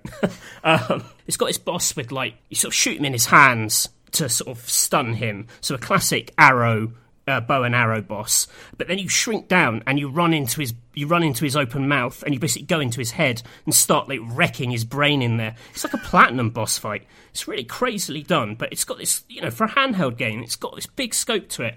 It's got a boss in the cloud uh, the cloud temple dungeon. There's a basically a, a, a, level set up in the clouds where you're jumping between a lot of clouds. There's a lot of jumping in this game. It's quite arcadey in that way. But it's set on the back of like a giant stingray, and this other stingray is attacking you, so you're having to dodge that. And it's got this mechanic where you can stand stand on this block and kind of clone Link. Um, I think it actually comes from one of the Four Swords games. Like if you were playing alone, you can make these like ghostly clone links, and you have to basically clone a little army of links to hit all these different weak spots at once. And it's just like crazy innovative, like a real crowd pleaser adventure. Feels so much bigger than a handheld game. I mean, people are sometimes down on this. It's quite short. Like you can kind of really power through it. You know, maybe like ten hours or something. But like the density of ideas, I think is really impressive. I feel like of all the stuff they did with Capcom, this is the one where like they really brought a bit of their own DNA to the mix, and yeah, it's it's. Uh, a bit of a nightmare to play these days. Like I don't know if I don't think you can buy it. Maybe you can buy it on the Wii U, weirdly. But they gave this away free uh, to like 3DS owners. Remember everyone who bought it at launch. Then they dropped the price. They gave us all like 10 Game Boy Advance games, which they never released again on that platform. Yeah, I've I indeed own those, and I, I have. Uh, oh. Uh, yeah, so I I bought a 3DS just before that cut off. and right. so I got I've got that I've got Metroid Fusion I've got um Wario Land 4 like it's uh yeah. Yeah I mean I you know annoying that they did the price cut but like a pretty sweet haul of games. Yeah I, I, I think it's um it's lovely to turn on my 3ds and see all those on there. And you can you know even if you get a new 3ds you can still re-download them. Um it doesn't have all the functionality of a virtual console game so you kind of like the game you have to just turn off your 3ds when you're done playing it as opposed to going into the menu like you can with um, right. playing like i don't know earthbound or something on there. So um, you have to wait for the batteries to run out and for the console to hard reset. Yeah you're like really nintendo? This doesn't seem great. Yeah exactly. And so i think that's why they never sold them because they thought well we've kind of hacked these into the work on the, th- that the 3ds is so dumb. It yeah. is, that is so dumb that you can't buy like all game boy advance games because that is a that is a console generation that is just like it's going to vanish super easily without that. Yeah, I mean, uh, there's a really good argument to be made for the fact that these games. Why are these games not on Nintendo Switch Online? But we're fucking waiting forever while they add loads of like really obscure SNES games that people don't give a shit about. And so, you know, that's just my uh, very sort of like mainstream perspective on it, I suppose. But um, I think what is interesting as well, Matthew, is that when you look at the Game Boy Advance era, Nintendo isn't making like loads of original stuff for the big series. So this is the only like full single player Zelda game that releases on GBA. Yeah. Right? Yeah. So that in itself is significant, and it doesn't release any new Mario games, I believe, this generation, right? They are all uh, the SNES ones. Yeah, like they're the Super Mario Brothers Advance, which are nice enough, but they're yeah, it's not really what you want. Mm, okay, so an interesting era for them. The, the, sprite art for this is beautiful, actually, and um, I think it also illustrates. We'll talk about this later, but that um, people were acclimatizing to the sort of Toon Link style very quickly, and we're, yeah. were really digging it by this point. Yeah. So yeah. yeah. Oh, it's a great game. It's yeah. really good. Um, Again, like if you haven't played it, you're so lucky you just get to discover this like me- like this absolute gem.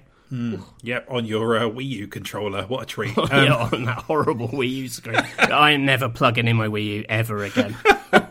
oh, okay, good stuff. So, what's your number seven, Matthew? Uh, my number seven is The Legend of Zelda: Link's Awakening. Okay, can I lead on this one?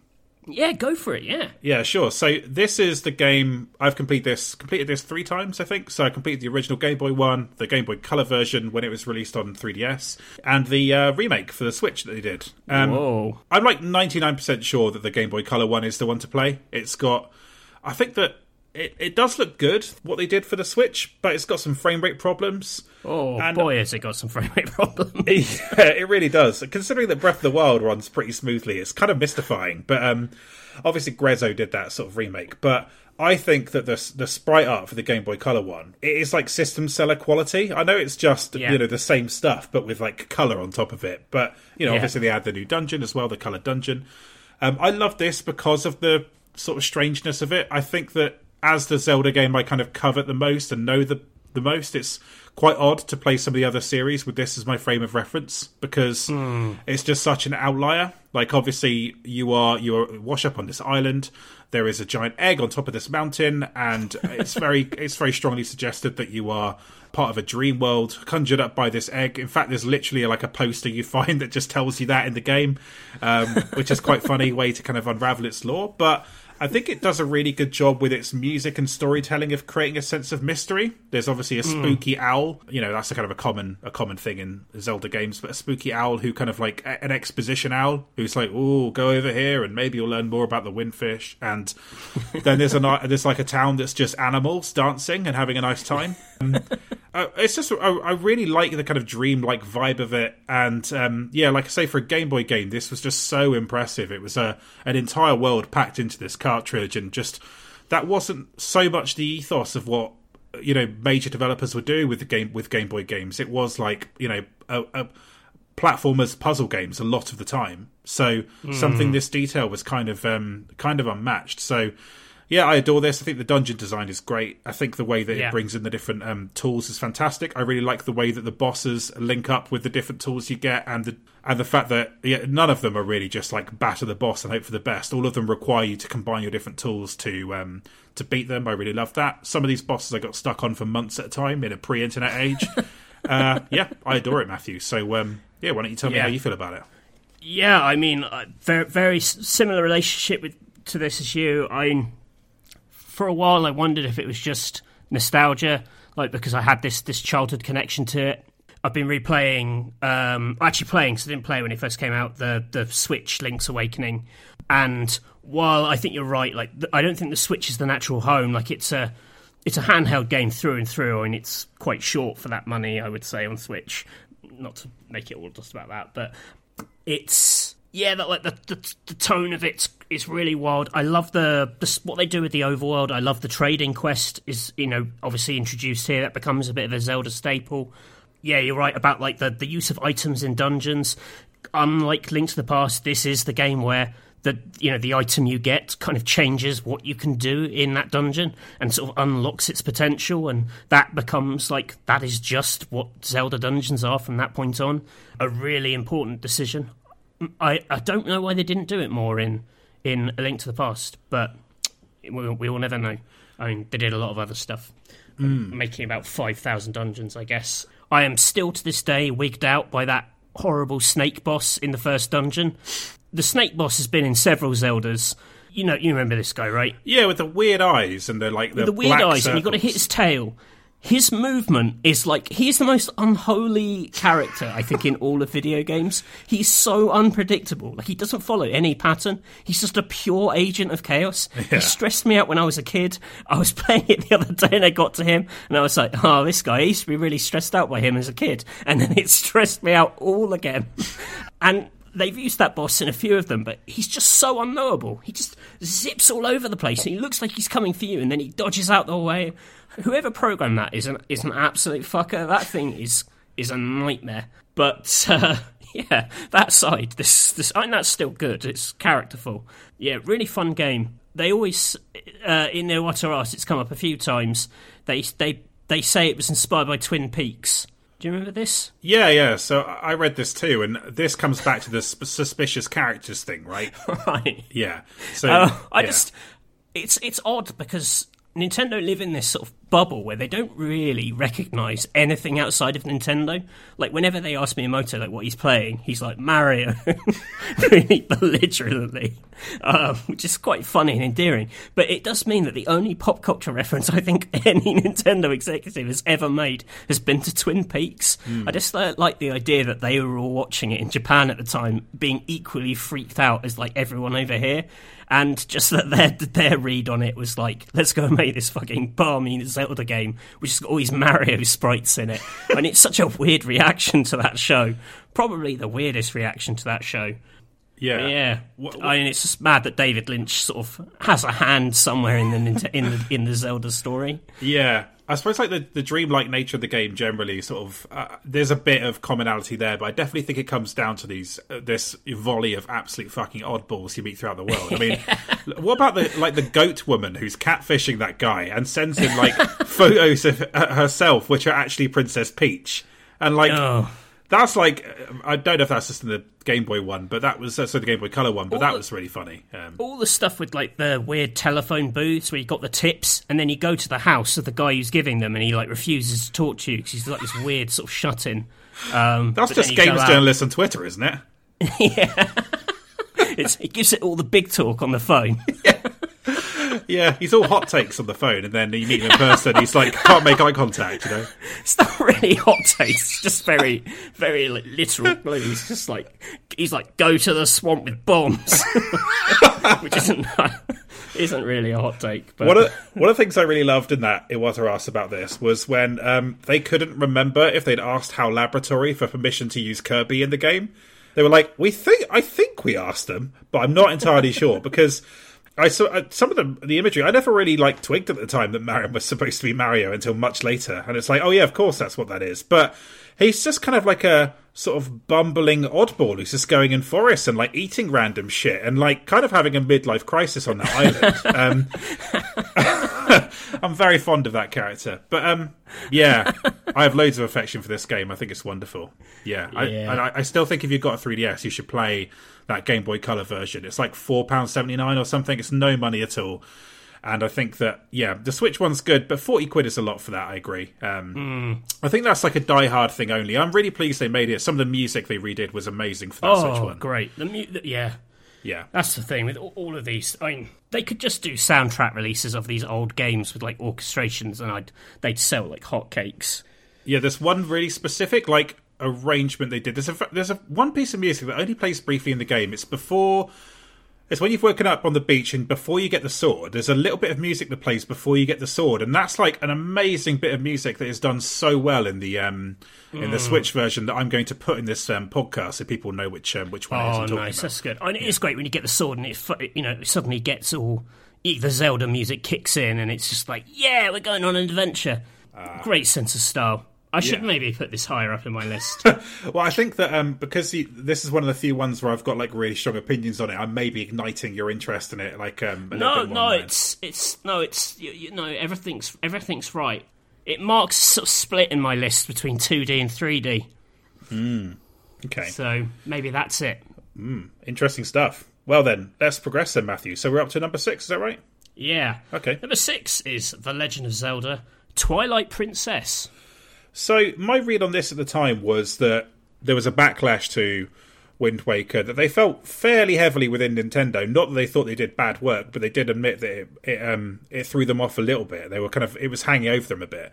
This looked from the outside from the outside looking in, this seemed like a, a return to something slightly more conventional looking. But then obviously you have this um you know this wolf mechanic as well. So, um, do you read this as like quite a, a trad 3D Zelda game, Matthew, or, or do you think it's kind of Yeah, I underrated mean- for what it for, for what it did in an innovation capacity?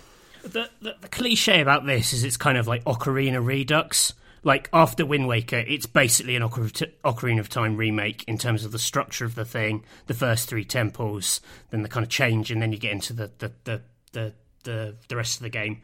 I think that's it broadly. Like that, if you if you laid the plans of the two over them, they broadly line up. But it's it's still got loads of weird ass ideas of its own. This is what I love about this game is I think it has some astonishing dungeons. I think there is a run of dungeons in this which is the Arbiter's Grounds, Snow Peak Ruins, Temple of Time, and City in the Sky.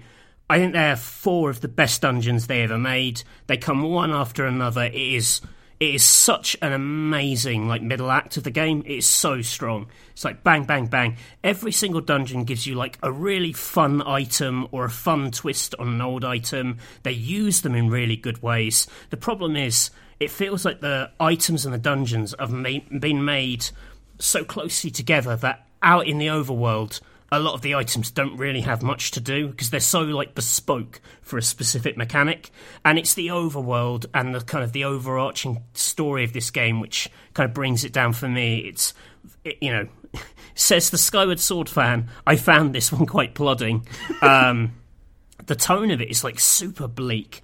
The kind of Twilight Realm thing is just it's kind of gloomy. It's not dark. It's not particularly dark as in like really unpleasant things happen.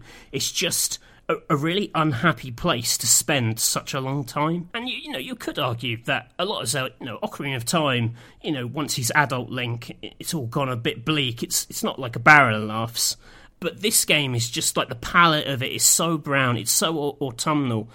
I I think if this was winter, this may be higher up in my list because I, I hold that it's an amazing like Christmas game. it's got this really like frosty kind of isolation to it. It's all about you like hunkering down in these quite kind of chilly, grim environments, and it, it really suits. You know, it really suits playing at that time of year. I mean, this is I famously played this when I was uh, flat sitting uh, with the rats with the explosive shit.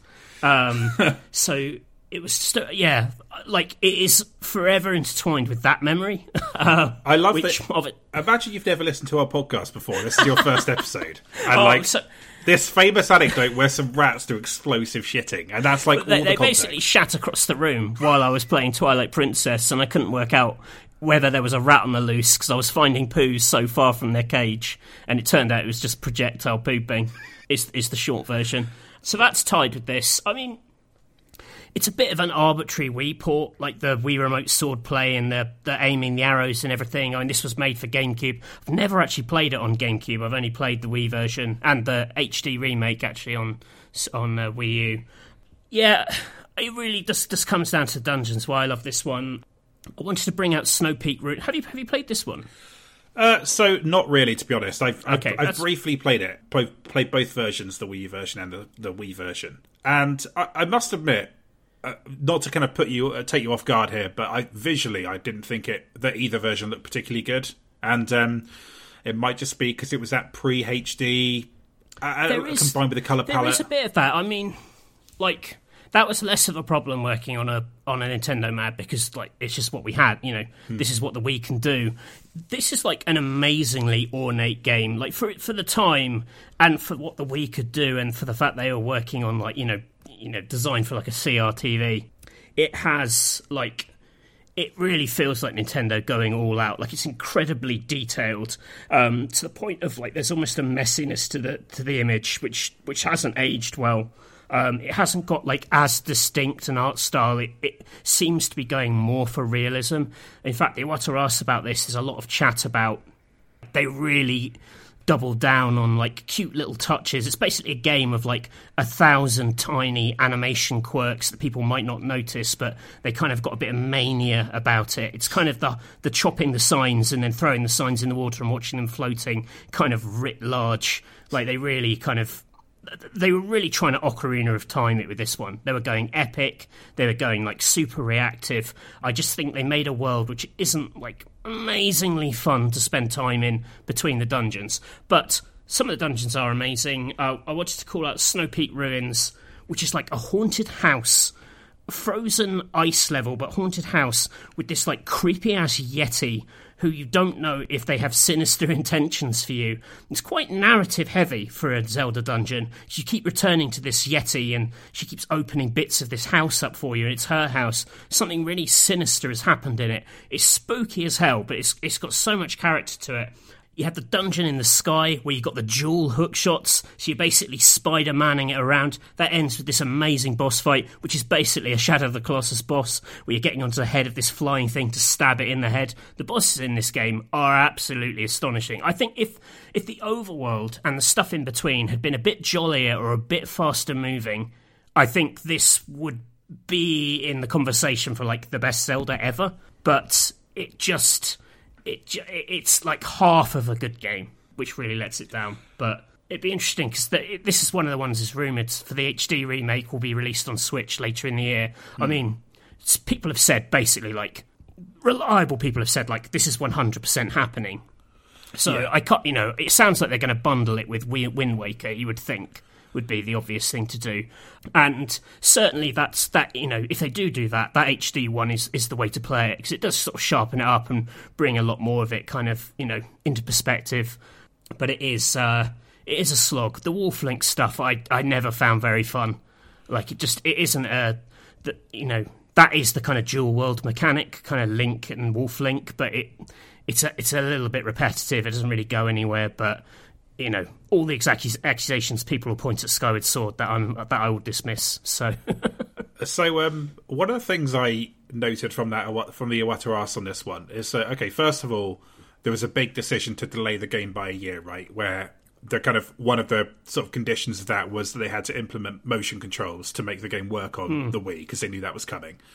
The other thing was that when we talk about what is the kind of influence of Miyamoto on later Zelda games, I believe one of his stipulations for this was I don't want there to be a whole game where the camera is behind like a dog, like a wolf, uh, like a four-legged character. So that's why there's this like uh, like a little dude on top of the wolf, and that's kind of like the Miyamoto contrib- one of the contributions to this game is that basically like there has to be a f- has to be a full character and not just you're behind a wolf for hours and Yeah. hours. Um, I thought that was kind of interesting. Yeah, and Midna is a good character. She's got she's got like a, like an impish sense of style. She's one of the better companions. You know, this is an area where these games have have flubbed it. I mean, Minish Cap famously has the talking hat, which gets in the way a lot. That's a Fujibayashi special. He obviously then gives us the talking sword, which gets away a lot in Skyward Sword. That's another of his tropes. Um, he didn't have anything to do with Twilight Princess, which maybe explains why Midna's a bit more agreeable.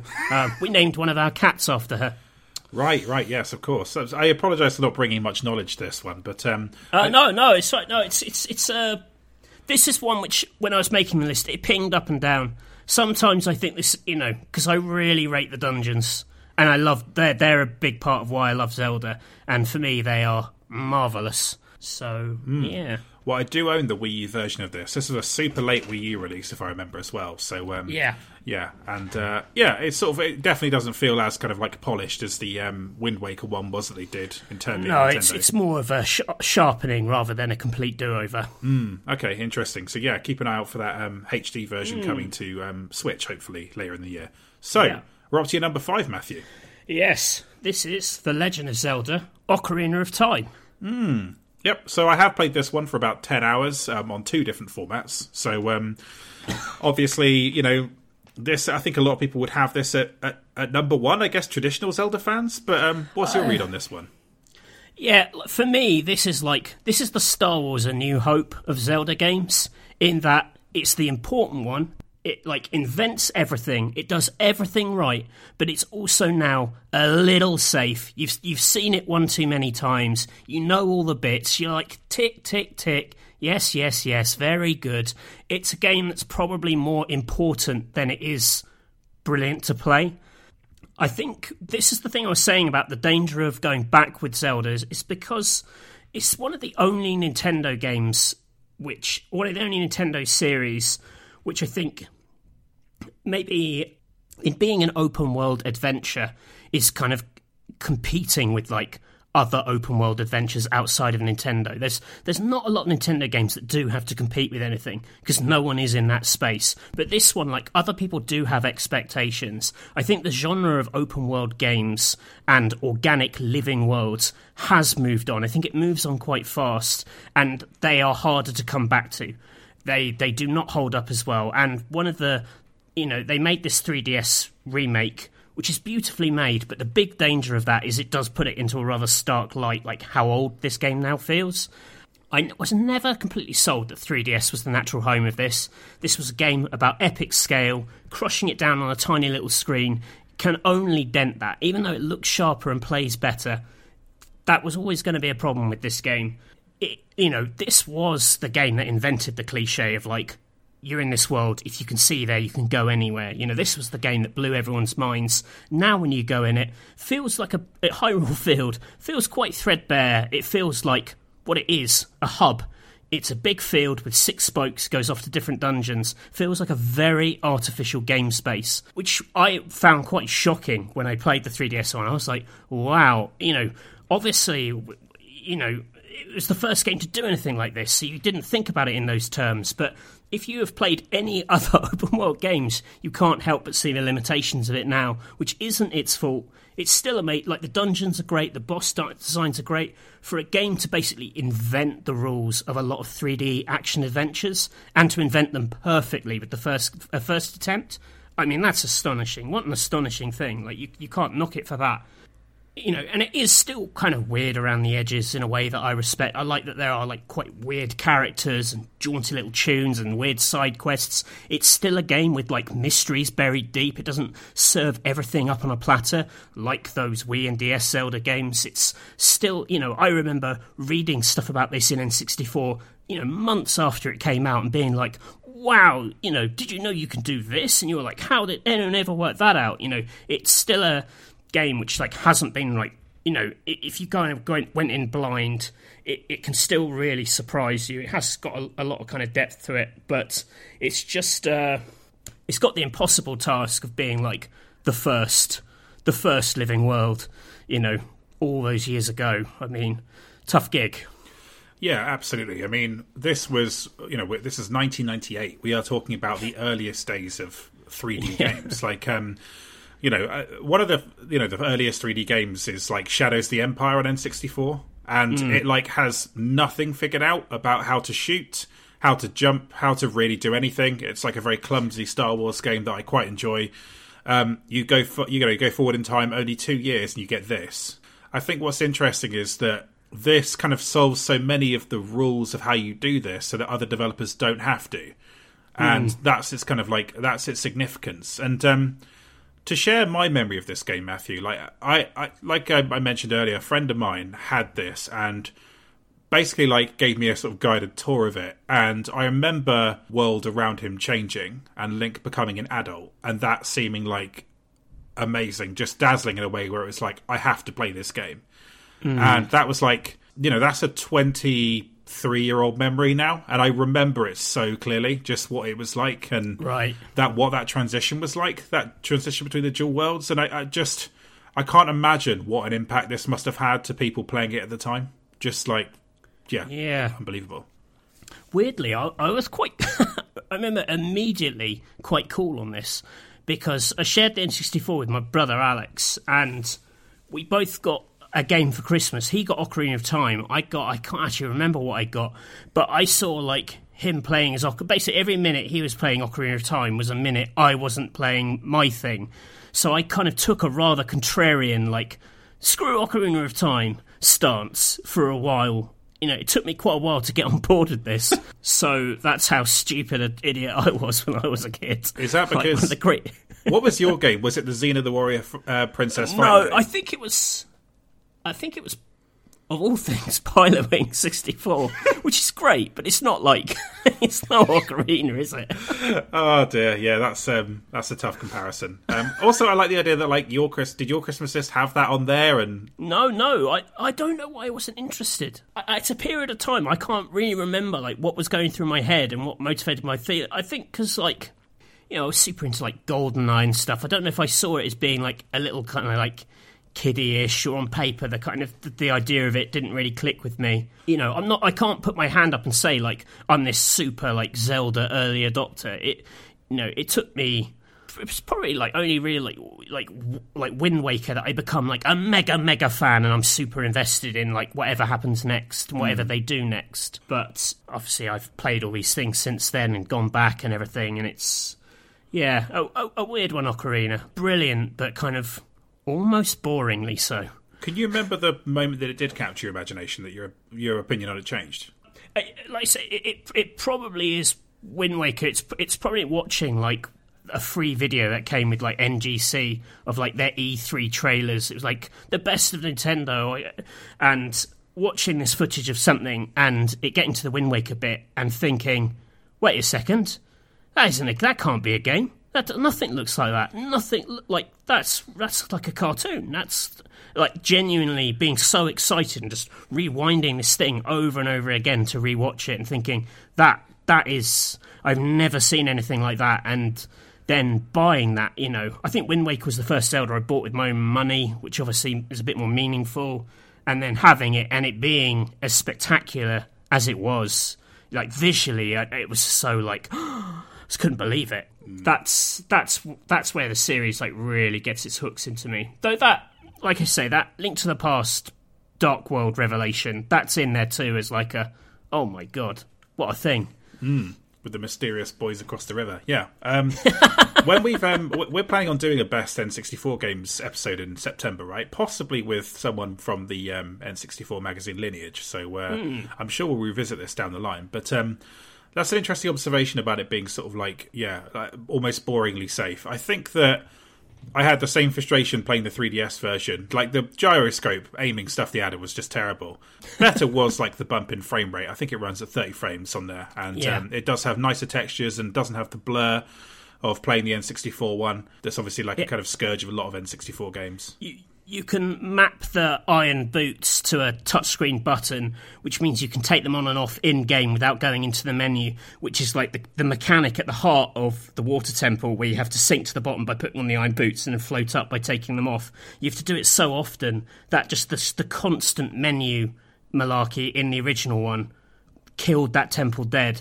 But when you don't have that stuff, like when you can just play it as it as it's meant to be played, you appreciate it for this like that that you know people haven't played it it's this mad 3d spatial puzzle where you're raising water lower, raising and um, lowering water levels to reach different bits of this temple. And you basically have to retain this idea of this sort of 3d model of this dungeon in your head to solve it. It's like a huge navigation puzzle.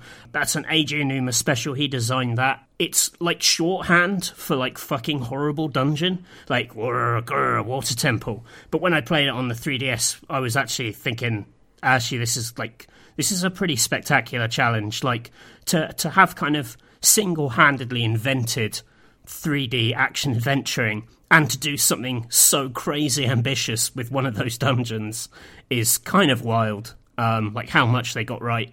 So, mm.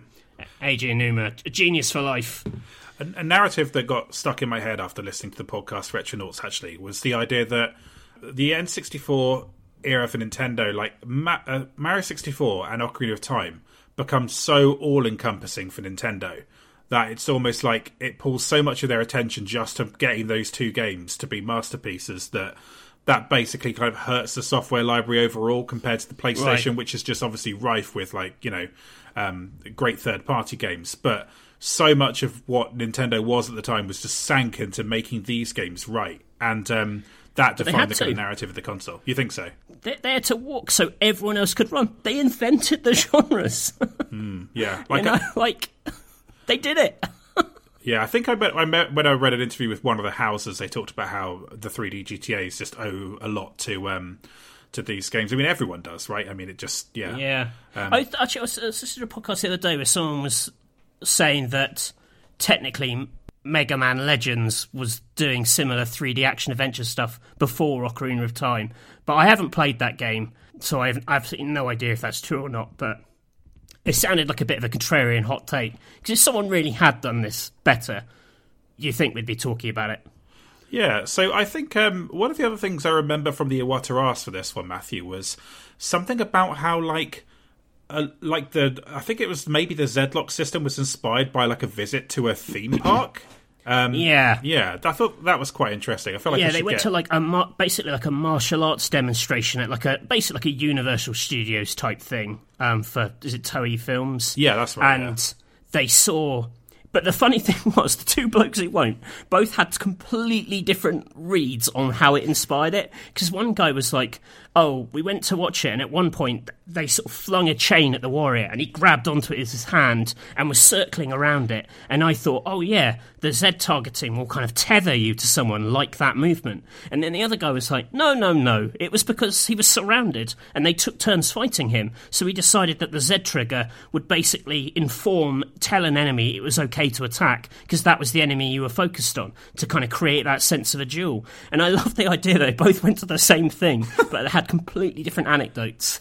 yeah, I thought that was a great explainer of how the AI worked. Actually, I found that instead of just having it, all these enemies hit you at once, that was um, yeah, that's a great Iwata Asks. Actually, I, the, um... the, the, the, the other anecdote I really like in it is the guy who invented the fishing mini game is like this programmer who's just obsessed with fishing. Yeah. Not his job to invent content at all, and he basically he makes it work in a he prototypes it in what what's the boss room from the water temple where you fight Morpha, which is just like a pool of water in the middle of a room. And he had a fish asset, so he put it in there and then he kind of bodged together and he started playing this like fishing game on his own time in the boss room. Everyone was like, came around was like, wow, it looks amazing. So they basically then just carved a door into the side of Hyrule Field because it is literally just a door, uh, by Lake Hylia rather you just go through this door and then there's like this amazing fishing minigame which people wasted like tens of hours on and it's just because this like random bloke was like oh, i wanted to go fishing i think uh, there's another good story in there as well i think about how um,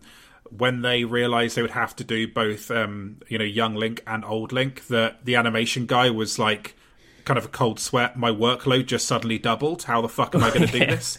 Um, that was quite a good story as well. Um, yeah, oh, they're great. Those those are like what an absolute treasure tro- treasure trove. Yeah. I mean, between those and like the GDC video vault, that's like all the game design education you need. yeah, I really loved it, and I think the half remembered nature of it makes them more endearing. And um, and I, I cannot underemphasize enough just how much the word "laughs" in brackets is doing the heavy lifting on these things. Um, yeah, they're wonderful. I'm glad they're all still up, and they pro- hopefully they will be forever because they're an amazing resource. But um, yeah, so what's your number five, Matthew? uh, number four, Number four. Wow. Okay, sorry. Yeah. Skyward Sword. Okay. Well, there we covered it a bit earlier in the episode. Is there anything kind of new you wanted to add on on it, Matthew? No, I, I, I, I simply flagged this as I'm a dungeon puzzle boy. This is the dungeon puzzle Zelda. I like the motion controls. I think it's a very romantic Zelda too. I think it's got this Zelda is more of a character. Like there is more focus on story, and it, it does work. You know, it's about the founding of Hyrule. It's the first Zelda, so it has this sort of like slight charge to it that you're exploring this stuff for the first time. Except you go down there and there's always like fucking Gorons walking around who are like, all right, and you're like, it doesn't feel like you know undiscovered country. They're not like, holy shit, it's a human. You know, they're just like, oh, all right, cheers, mate. Also, there's a bloke up in Skyloft, which is like the cloud area where you live, who's got loads of stuff that could only have come down from beneath the clouds. So, like, it's bullshit that you're like the first person to ever go down there as well. But that's, uh, you know, that's that's picking nits. Okay, yeah, fair enough. Um, yeah, so there's more questions I want to ask you about dungeons, but I feel like we should talk about that when we get to what I assume is going to be your number one. So, um, yeah, um, is there anything else from the Iwata Asks that you drew with from this one, Matthew, that you want to kind of discuss? I sort of, uh, I must admit, I- like they again they, they just sort of they, they, keep coming to this word of like density. Like the controls were are definitely a hurdle. Like they set out right we're going to make it about motion plus. That that defines a lot of the game. Like it is going to be about the controls. But then they just go mad with like mechanics and wanting to cram puzzles in everywhere which is why you know, I I think the word I used in my Guardian review is that the, the, the overworld sections they feel too composed. Like it feels hand designed. None of it feels like it doesn't feel like there's any mystery to discover in this world. It wants you to see every bit of how clever it's been, and that is the that is like it's kind of what's brilliant about it. It's also kind of what's terrible about it, depending on what you want from a Zelda. okay, great stuff. Well, I feel like I know what your top three are going to be, but um, why don't you hit me with your number three? My number three is The Legend of Zelda Majora's Mask. The Iwata Asks for this one is so fucking good. Um, I read the whole thing last night. We should be. We should call this episode the ten best Zelda Iwata Asks. Isn't this what like oh, some YouTube channels are just this, aren't they? Like people just reading out Iwata Asks and There are like, a lot of people who take YouTube, yeah, take these Iwata Asks and have basically launched a semi-academic career off the back of it. But listen, we won't go into that. yeah, exactly. We'll save that for the um, Patreon only. Um, Yeah, uh, the Patreon, the the bitching hour. the libel cast. Yeah, yeah. So I, it's such a good. Why don't you talk a bit about the game first, then we'll kind of circle back to that. Yeah, so this is famously the mm-hmm. Zelda, which it comes after Ocarina of Time, made in record time. It's basically a like at the time you might have called it like like a DLC or an expansion in that it kind of takes the ideas of that and just builds on it. They turned it around super fast. It's sort of asset flip makes it sound lazy, but it takes a lot of the assets from that game, kind of remixes them, which gives it this sense of like a fever dream, a bit like Link's Awakening. It's got very similar energy of like I've seen all this stuff recently, but everyone's behaving differently and everyone serves a different role, and it and it definitely plays on plays on that energy. Um, interestingly, it's pitched as like a continuation. Like they, they, they expect people who've played play, who play this game have played Ocarina of Time, so it goes in quite hard and quite weird from the outset.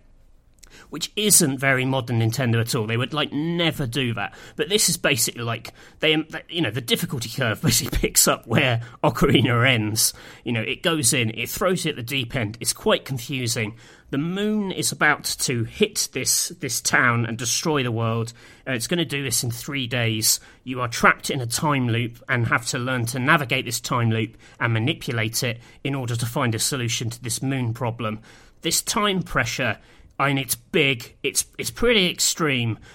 I remember, like when I was younger, playing this or playing my brother's copy because again he was the Zelda Vanguard with this, thinking too stressful, too difficult, like not my bag at all. This would have been much lower down my list. This may not even have appeared on my list had I not uh, very recently played the 3DS version so I thought, you know what, I should I should refresh my memory of it. And this game's an absolute banger. It is so weird. It is so strange. It plays unlike any other Zelda, but it's built from 100% familiar parts. It, that is what an interesting approach to your ideas that they like invent this genre and then do something so crazy in that space so soon after is kind of wild to me also makes me feel sad that they didn't do it again. You know, that they didn't, you know, having put all this work into Wind Waker, Twilight Princess, Skyward Sword, Breath of the Wild, they didn't ever try this mad campaign within this world that we've already established kind of model. I sort of hoped they were going to do that with Breath of the Wild DLC, but that was a bit of a bust, I thought.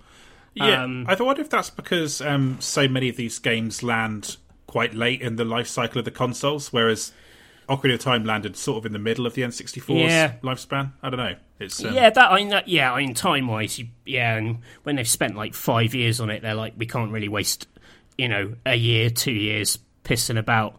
We've got to get on with the next of these things.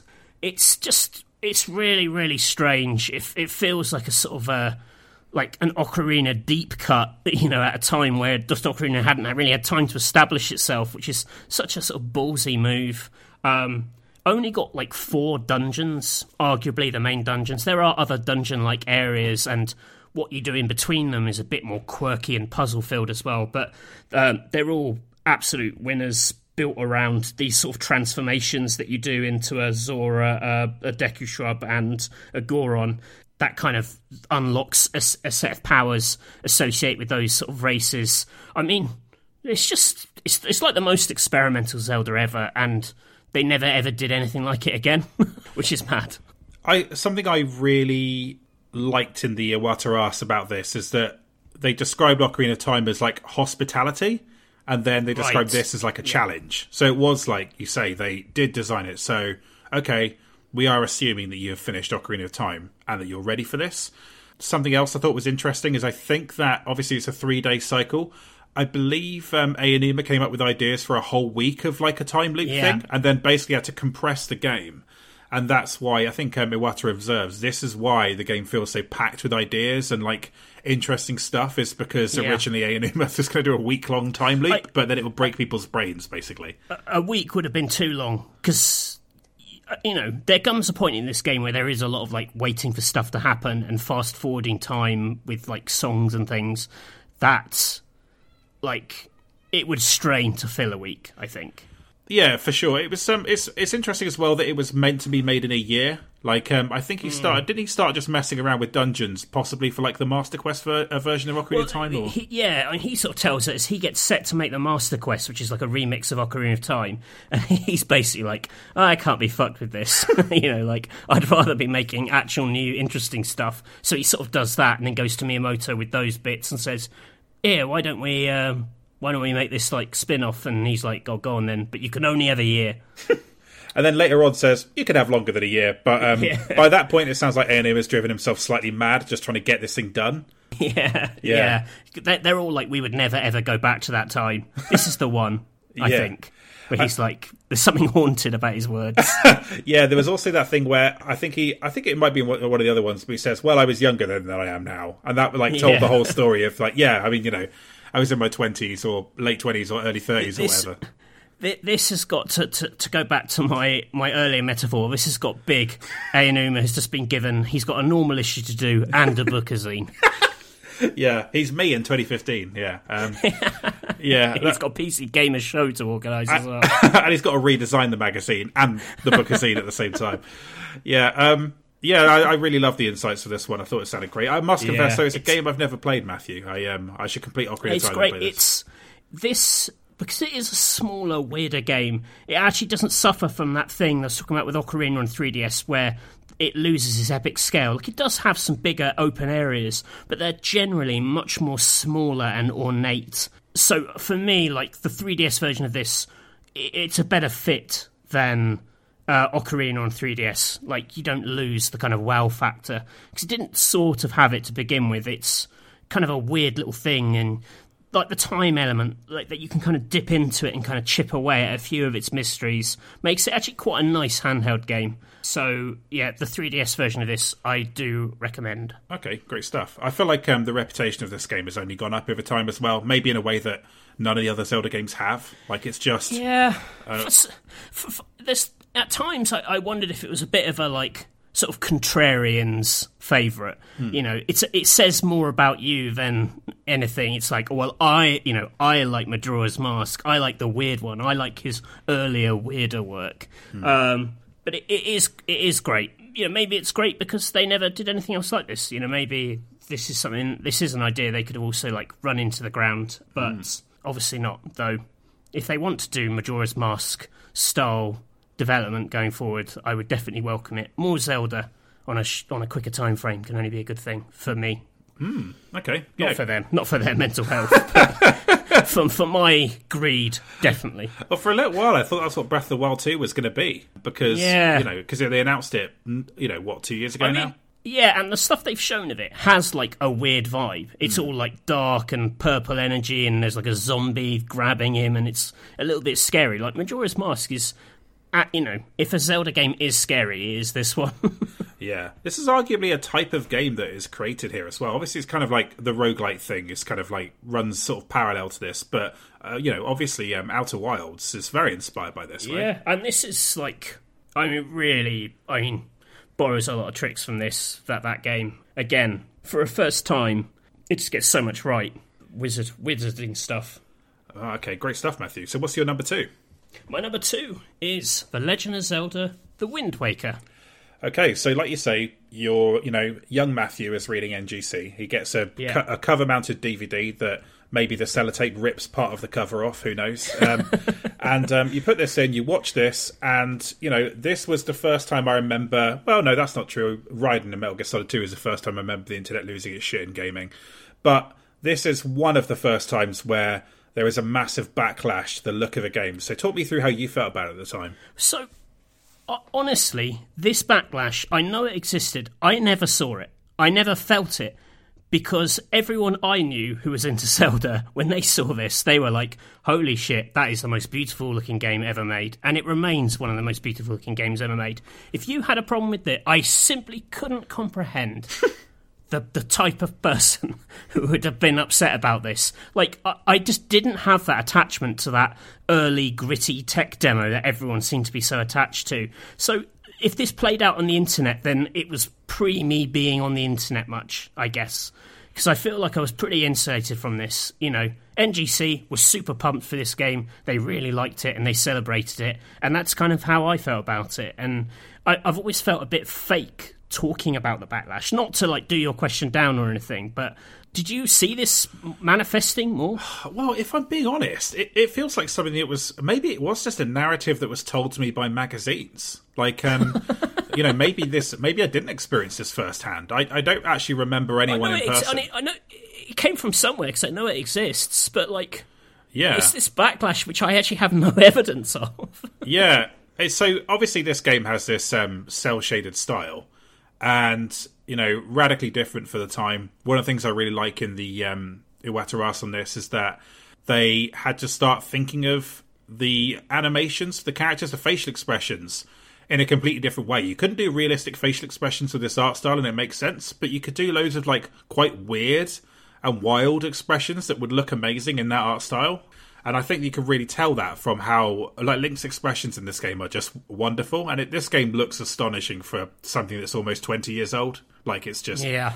Unbelievable. Um, not that you should do this, but you know, uh, emulated, the, uh, like full HD. The original version of this still looks amazing. Slight different in the color palette with the Wii U one, but um, mm. yeah. Go on, go on, Matthew. Talk about it some more. Yeah, I mean, to me, this looks like the Zelda that should play on a tiny purple box that the GameCube was. Yeah. This looks like the Zelda that should come out of that machine. It's just, it's 100% like the definitive GameCube game in my head for, for just the vibe of that machine. Like the the look of the game and the look of the controller are kind of match. It's got like weird buttons.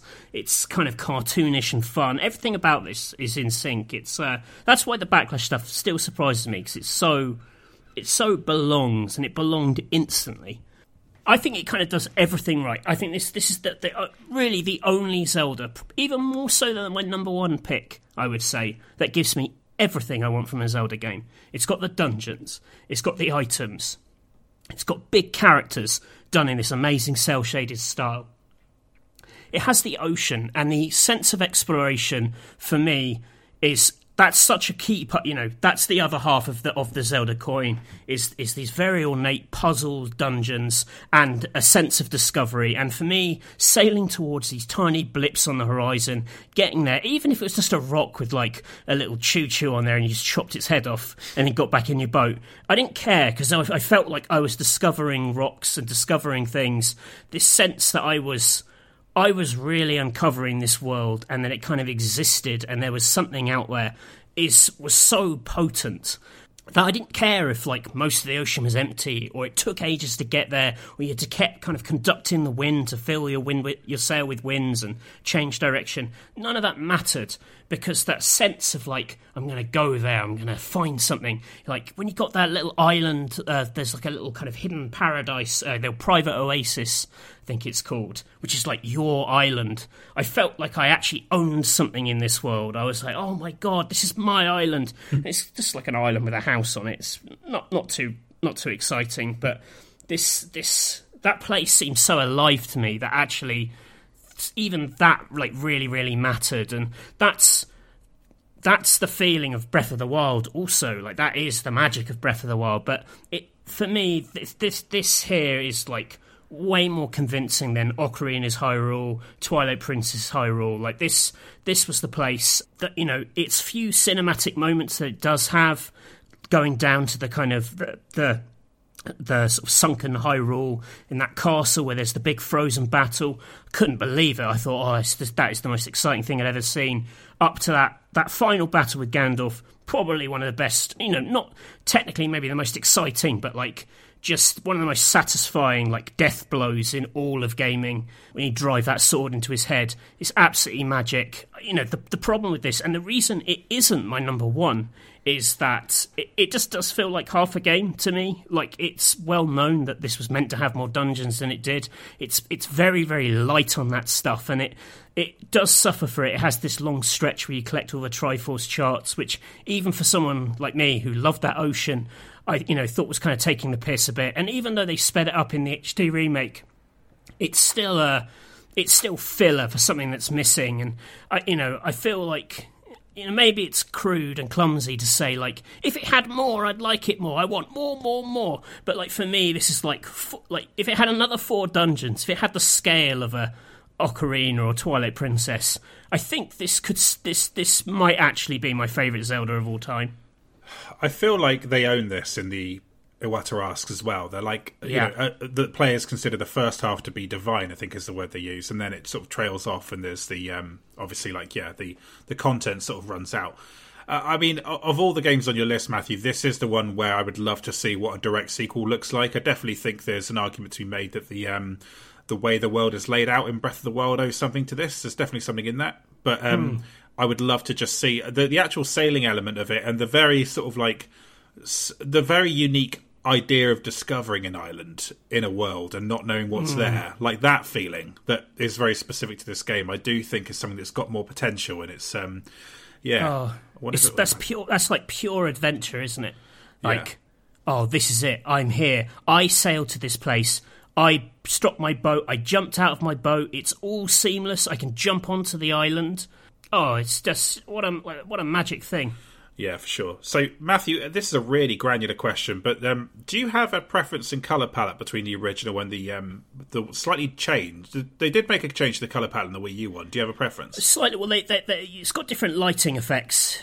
I I actually I think I prefer the look of the the remake. Hmm. It is lovely. Um, it, and I think it's just the convenience of like playing that, and it's like you know nice and widescreen and beautiful. Um, my biggest complaint with the remake is that they didn't fully orchestrate that amazing music because the tunes in this game are banging, but they're like honking little MIDI things. They don't sound quite right. And when you've heard like the Zelda Orchestra concerts play the Wind Waker suite, you are like, why the fuck doesn't the game sound like that? That is amazing. It's so like folksy and big and grand. It's it's one of the best Zelda soundtracks, but I, I cannot listen to the original GameCube soundtrack because it's just it's too bleepy bloopy and I don't know. It's just not quite right. Yeah, I guess like it feels to me like it's a real tragedy that this is not on Switch already. That it's taken this many years for them to not get yeah. on there because uh, Nintendo did treat it like a, a full new release at the time. I remember them making a big push for it. Um, the same time this came out, I think they, they kind of pushed this and a Link Between Worlds at the same time. I remember because I think yeah. like I think we did a cover on it Games TM. I but, mean, um, yeah, their their sort of um, their their sort of messaging at the time was like this this was the thing they did to kind of cut their teeth on like next generation graphics for Breath of the Wild. Mm. They were like to get our head around like new lighting systems and all this kind of stuff. We thought we'd remake it, and this is what it looks like, you know. So they they always sort of sold it as a a stepping stone to something else. I, find Nintendo's re-release and repackaging of things and their the pricing around them. It's a you know it's a bit tedious to get into, but it it is it is sometimes a little steep how they kind of gouge us on this stuff you know we're like loyal fans and the you know this this game has paid for itself several times over at this point. point and i know they have put a lot of work into it but equal amount of work goes into other ports which are much cheaper but you know maybe that's a maybe that's a discussion for another time you know this is fundamentally a a, a good a good thing that it re-exists. This this is of all the Zeldas that got re-released. This is the only one when I went back and replayed it for review. It didn't diminish in my eyes hmm. which has been like a bit of a theme, you know, through this list, is actually that playing these games later, you go, oh, yikes, this has been surpassed. And this one is just so singular that it's, and, and timeless in its graphics that I don't think it will, you know, I don't really see that it will ever truly age. I think it will always sort of be perfect. Hmm. Okay, fantastic. Well, on that note, then, Matthew, that's a perfect time to move on to your number one. So um, go for it. Yeah, number one, I mean, kind of the most boring number one you can possibly imagine is The Legend of Zelda Breath of the Wild. Maybe a bit of a weird choice given what I've said about how important dungeons and puzzles are to me, because if there is a criticism of Breath of the Wild, it is that it is the Zelda that abandons most of the modern Zelda conventions. I say modern because, like I say, it's Nintendo pitch it as a well, this is actually like a like a next gen Incredi version of the original Legend of Zelda in that it's just total freedom to approach it as you want and do the dungeons in any order and all this kind of stuff. And basically, all the kind of stuff that came after was sort of noise that we kind of cut through. And, you know, there is part of me that is disappointed that this incredible world, probably the greatest video game world ever met, built, um, doesn't have I feel like the cherry on top would be if it had like some more substantial, amazing dungeons because it does have the puzzle mechanics, it does have the gadgets, it has the goods. You know, the fact that it sustains you know a hundred of these shrines across the map, which are themselves dense with a few puzzles each. I mean, they kind of are eight Zelda dungeons split up, uh, you know, mm. and spread across the map.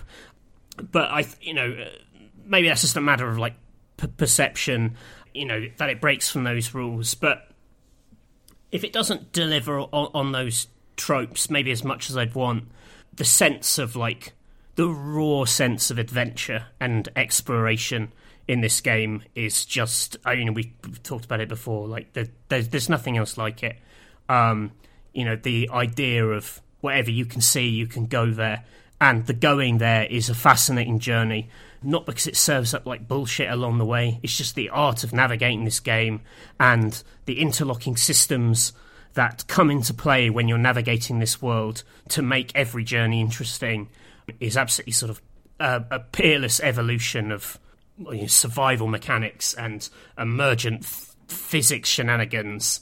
You know, there's there's so much going on this game that just sort of sits sits next to each other and sort of hums along smoothly. It's kind of amazing. I mean, any, you know, any one of these systems I think would feel sublime and enough to support an entire game. You know, just like the alchemy of like electricity and fire and what that can do, or your central gadgets, or the the survival systems with the cooking and the the managing your resources. All, all of those individual things are substantial enough to stand alone, but the fact that they all play together is just mm, chef's kiss. Yeah, I got this game. I, f- you know what? We've said this before as well. I kind of fucking hate talking about it.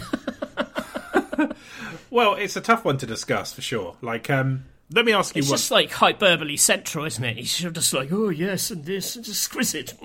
well, if I could describe a bit of my own journey with Zelda, so I think one of the reasons I don't really get into Twilight Princess or Skyward Sword is that you know these are games that are releasing around the time that like Rockstar are making games, um, like a big big 3D games. So obviously Twilight Princess is after San Andreas, and you know there's like Red Dead, and I'm not saying like there's a lot of commonality between them. I'm just saying that what I valued as a player was quite firm at the time. I did want big open world experiences. I did want you know sort of lightly systemic stuff. I'm not like massive mm. on, you know, things have to be kind of out of control and like wild and creating micro narratives all the time. It doesn't have to be that breathless, but I do like the idea, you know, of a world that responds to you. And I, I, th- I these, those two games, Twilight Princess and Skyward Sword, looked very trad to me in a way that wasn't that appealing as someone who was mm. primarily playing HD console games.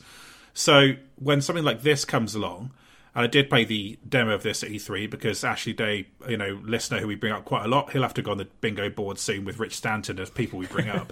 um, he worked for Nintendo, even though I was on PC Gamer, very kindly let me go behind the velvet rope and play this demo. And, you know, just it basically is just like the first bit of the map. And um, it was just, uh, you know, revelatory. It was like, oh, wow. I mean, Nintendo is always at its most exciting to me when it's it, it is it's on this experimental streak but it's not being there are two nintendos sometimes. There is like the more conservative nintendo of like new super mario brothers and stuff like that. I'm saying this as someone who you know nintendo is not my primary passion so yeah. i'm sure that'll frustrate a lot of people it's the bit but, of nintendo that likes money. Yes exactly. But the, i i like the i like the breath of the wild mario galaxy nintendo. I like the you know mm. just here's something you have never seen before. Here's us pushing here's us figuring out what the next version of this thing looks like and, and kind of changing, uh, influencing other sort of like um, developers around it. And so, you know, I don't feel like I've seen much of the influence of, of this of this game beyond like you know some of the sort of well that Immortals game for the Ubisoft one kind of like borrowing oh, a lot it, from it. But yeah. It's um, never right. Then it's never right. It's, it's always uh, like a, a pale imitation. It's like a bit of it, but they didn't fully understand what the magic of it was. You know, mm. like having like the gliding or whatever from from this, you know, and treating it as like, well, you'll glide. You know, this is how you glide to get to this island. You know, in in like a, you know, that immortal, that Fenyx, immortals rising, whatever. You know, oh well, this glide will help you pass over these particular gaps or whatever. Where actually, like the glide is just good unto itself in Breath of the Wild. You know, the magic of the glide is warping to the top of one of those tall towers and then gliding down because it affords you an amazing view of this landscape. It just looks beautiful. Like, yes, there were strategic times that guide helped me, but most of the time I was just going to high places and chucking myself off knowing that I could soar, and it, it, was like that. That's like more like Pilotwings than anything. I just enjoyed the experience of floating in the air and being above that world and looking down on that landscape from a place that I sort of shouldn't be. And that's the magic of just being. That I don't think many people, have, not many people, have the confidence to just do that and have that. Yeah, it's it's that's I, that's that's so that's so much of it. So much of this just ticks the the boxes of like what your childhood idea of like adventure is. You know, the famous cliche about Zelda is that like the idea stems from like Miyamoto exploring like the fields around his childhood home and seeing a cave and thinking, "Oh, I wonder what is in that."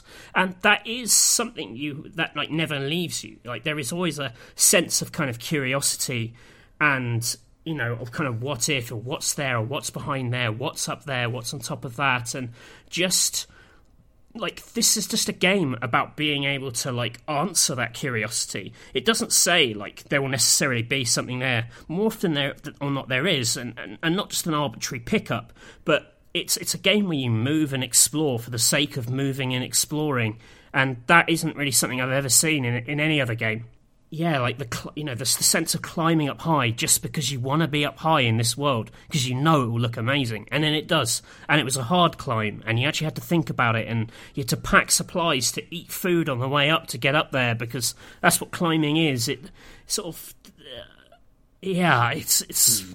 it really is like a, a, thousand a thousand little things with this game, and it that thing you talked about earlier on about hospitality in Ocarina.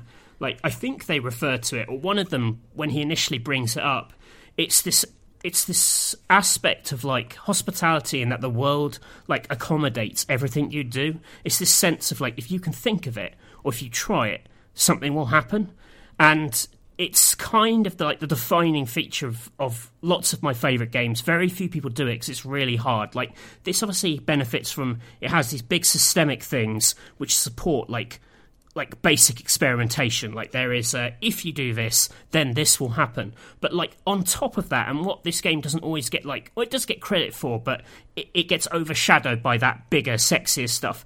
Is it still has that ethos of like someone has thought if someone does this, there should be a reaction and you know, maybe that is a more bottled reaction than it is fully emergent. You know, like if you drop a piece of food by a dog, that dog will fall in love with you and follow you around. You know, I have come up with that moment. Like, if you can think of it, someone at Nintendo has probably already thought of it and is ready to be, like, catch you. And that moment when they do, like, isn't that, like, the purest magic in all games? Like, the only other person who really does that is, like, weirdly, like, Kojima you know, who is like, if you can do it, it has to do something. You know, like something has to happen to every reaction in this game, and that is like that is alive more than anything else I can think of in in a game. Oh, geez, hard to follow that up. That was a uh, a good like um, sort of unifying statement on this game. I think that I think something really basic that open world games don't do is making open world exploration fun. Um, we talked yeah. about this with Assassin's Creed 2 in our 2009 episode. It's like um, Ubisoft strips out the platforming from Assassin's Creed. It decides to do oh. it for you. And it's like, well, I would say that that's a failure then, because the act of exploring, if, it, if you're an open world game about exploration and you're taking out the part that makes the exploration bit fun, then have you not failed somewhat as you know when it comes to game design but that's something i didn't even really think about until i played this game because yeah. this game does ask like how do you make every every element of exploration from the climbing to the gliding to the simple act of looking at stuff and collecting stuff really exciting and, and interesting to the player and like you and always stimulating and like mm. instead like open world games have become like you play gta online you are driving from one end of the map to the other and you're switching off you're like oh i've done this a million times and i don't care and like mm. i just think that this kind of recaptures oh yeah do you remember that you know the, the the reason you're doing this is that it's fun to explore, and and all of the mechanics feed into that. But um, yeah. I didn't I didn't articulate that as well as you did with that last point. That's um, honestly blown me out of the water, Matthew. So um, yeah, that's uh, feeling self conscious about it now. But um, oh, don't be dumb. no, I'm only joking. I've I've written so much about this game. It's a struggle, honestly. The when I reviewed this originally, it was a nightmare. Like it's the first time in like well, it's, it's, I think it's like the you know basically since editing Nintendo mags first time in like 12 years. Like I actually had to give my review to Rich Stanton and I was just like like I just need to make sure like I'm not really wide of the mark with this. So, you know, can you take a look at this? And I'm too proud to do that most times. I would never hand my work to someone else, but I was just like just like a sense check on this because I feel like this game is escaping me a bit. And you know, he gave me some really really good notes on it. And I'm super proud of that review. But it is a uh, it's a it's a game that is so massive in its ideas that it's it's so hard to pin down. It should just kind of be, I think. So even if it isn't like the classic Zelda by the criteria I've laid out through this list, like it's it's the best game to have the Zelda name on it. Mm. And I think that's kind of got to count for something. Let me ask you one more question that ties us back to Skyward Sword. So, mm. why why does Nintendo go so far in the other direction? You have this constrained game with quite dense dungeon design, to this game that's all about the the stuff outside the dungeon and the, and where like the actual dungeon content is arguably light or at least broken up. So what what do you think motivates that change? I mean, I imagine the reaction to like the reaction to Skyward Sword has to be part of it. Like it's critically acclaimed, but not beloved by the the fans necessarily, and and you know numbers wise, I don't know that that has to that has to play a part. Um, when you read those Iwata asks, I think you get you get like a bit of insight into like how Nintendo do a lot of a lot of their like top level design is they start with like a very broad idea and then they sort of follow that idea through the project and they they don't just go well we, we, you know we've got these basics of Zelda. It really does feel like they start afresh of like you know we want to have like the, the you know the thing for Skyward Sword is motion control you know is is the sense of a sword in your hand or something or whatever it is and that governs everything. And I, I wonder if the change here is just like the remit they give themselves is so broad that it gives them a it just gives them a space to to just absolutely sort of spread their wings. You know, they basically say like I think it's something as simple as like challenge like get back to basics or and challenge conventions or something. And it almost has like no direction to it. And maybe they just like they gave themselves too much direction. Like maybe they set themselves too narrow a goal and they were too they're too effective at chasing those goals that actually they delivered exactly what they set out to with Skyward Sword, Twilight Princess, Spirit Tracks, Phantom Hourglass. They just had to set themselves a goal that was like big enough that when they deliver on it, you know, it's it's a big idea. Um, it's it's sort of the read I have on it. Mm, yeah, that makes sense for sure. But it's it's like I say, like the director of this game is the director of Skyward Sword you know. And in those Iwata interviews, he is proud of Skyward Sword. He is clearly proud of what they've achieved. You know, he is really excited about what he has made. It's it's clearly satisfied him. But then, you know, he goes and does this, and you know, there isn't a Iwata ask about this. There's a very nice set of YouTube documentary, like ten minute docs, uh, like four makings of that Nintendo made about this with the team, and it's just the same. It sounds like the way they talk about Skyward Sword. It just sounds like the same process. It just took them to this wildly different place. Hmm. You know, and I mean, come on, Breath of the Wild 2 is going to be amazing. It's got to be amazing. Hmm. The team that made this, they can't. Oh, yeah. How exciting. Yeah. What a thing to look forward to. There's going to be more of this, this thing they made. That is. Like, oh, yeah. and yeah, maybe if it would be okay if it was just the same, but with like some clouds that you float around in. Just skydiving into Hyrule is that is going to be if it's seamless, if it's not like partition like it is in Skyward Sword, that is going to be a fucking like game of all time moment. Hmm. Well, perfect, Matthew. I think that's a good place to leave it on uh, on that one. I think we've, um, I've no doubt that that game will come up on this podcast again and again and again. So, um, yeah. yeah. we can talk about uh, weapons breaking another time. But um... oh, fuck that! uh, fuck! What a boring conversation to have some, about something so magical. That's that's that's a sign of a fucking tedious mind. If that's what you think, fucking, I'm no interest. oh, I'm so glad I asked about that now. So uh, I think we're oh, boring. I think that's a good place to end it, Matthew, because um, if people want to hear your thoughts on the, the DS ones, which are probably like the missing piece there, you have talked about them on the 2007 yeah, and 2008 yeah. ones. Yeah. Yeah.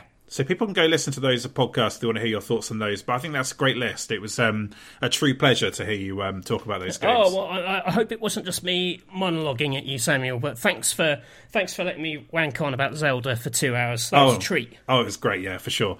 Okay, so thank you very much for listening to the podcast. If you'd like to follow us on Twitter, we're BackpagePod on Twitter. You can also email us questions at backpagegames at gmail.com. We will answer a bunch of questions um, in the the episode after this one. Um, just uh, it's been a little while since we've done listener questions because we had such a run of dense episodes, but uh, we always appreciate hearing from you, so thank you.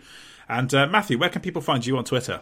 I am Mr. Basil underscore Pesto. I'm Samuel W. Roberts on Twitter. We'll be back next week with a lighter episode after these two very chunky boys in a row. Um, so uh, thank you very much for listening, and we'll be back next week. Bye for now.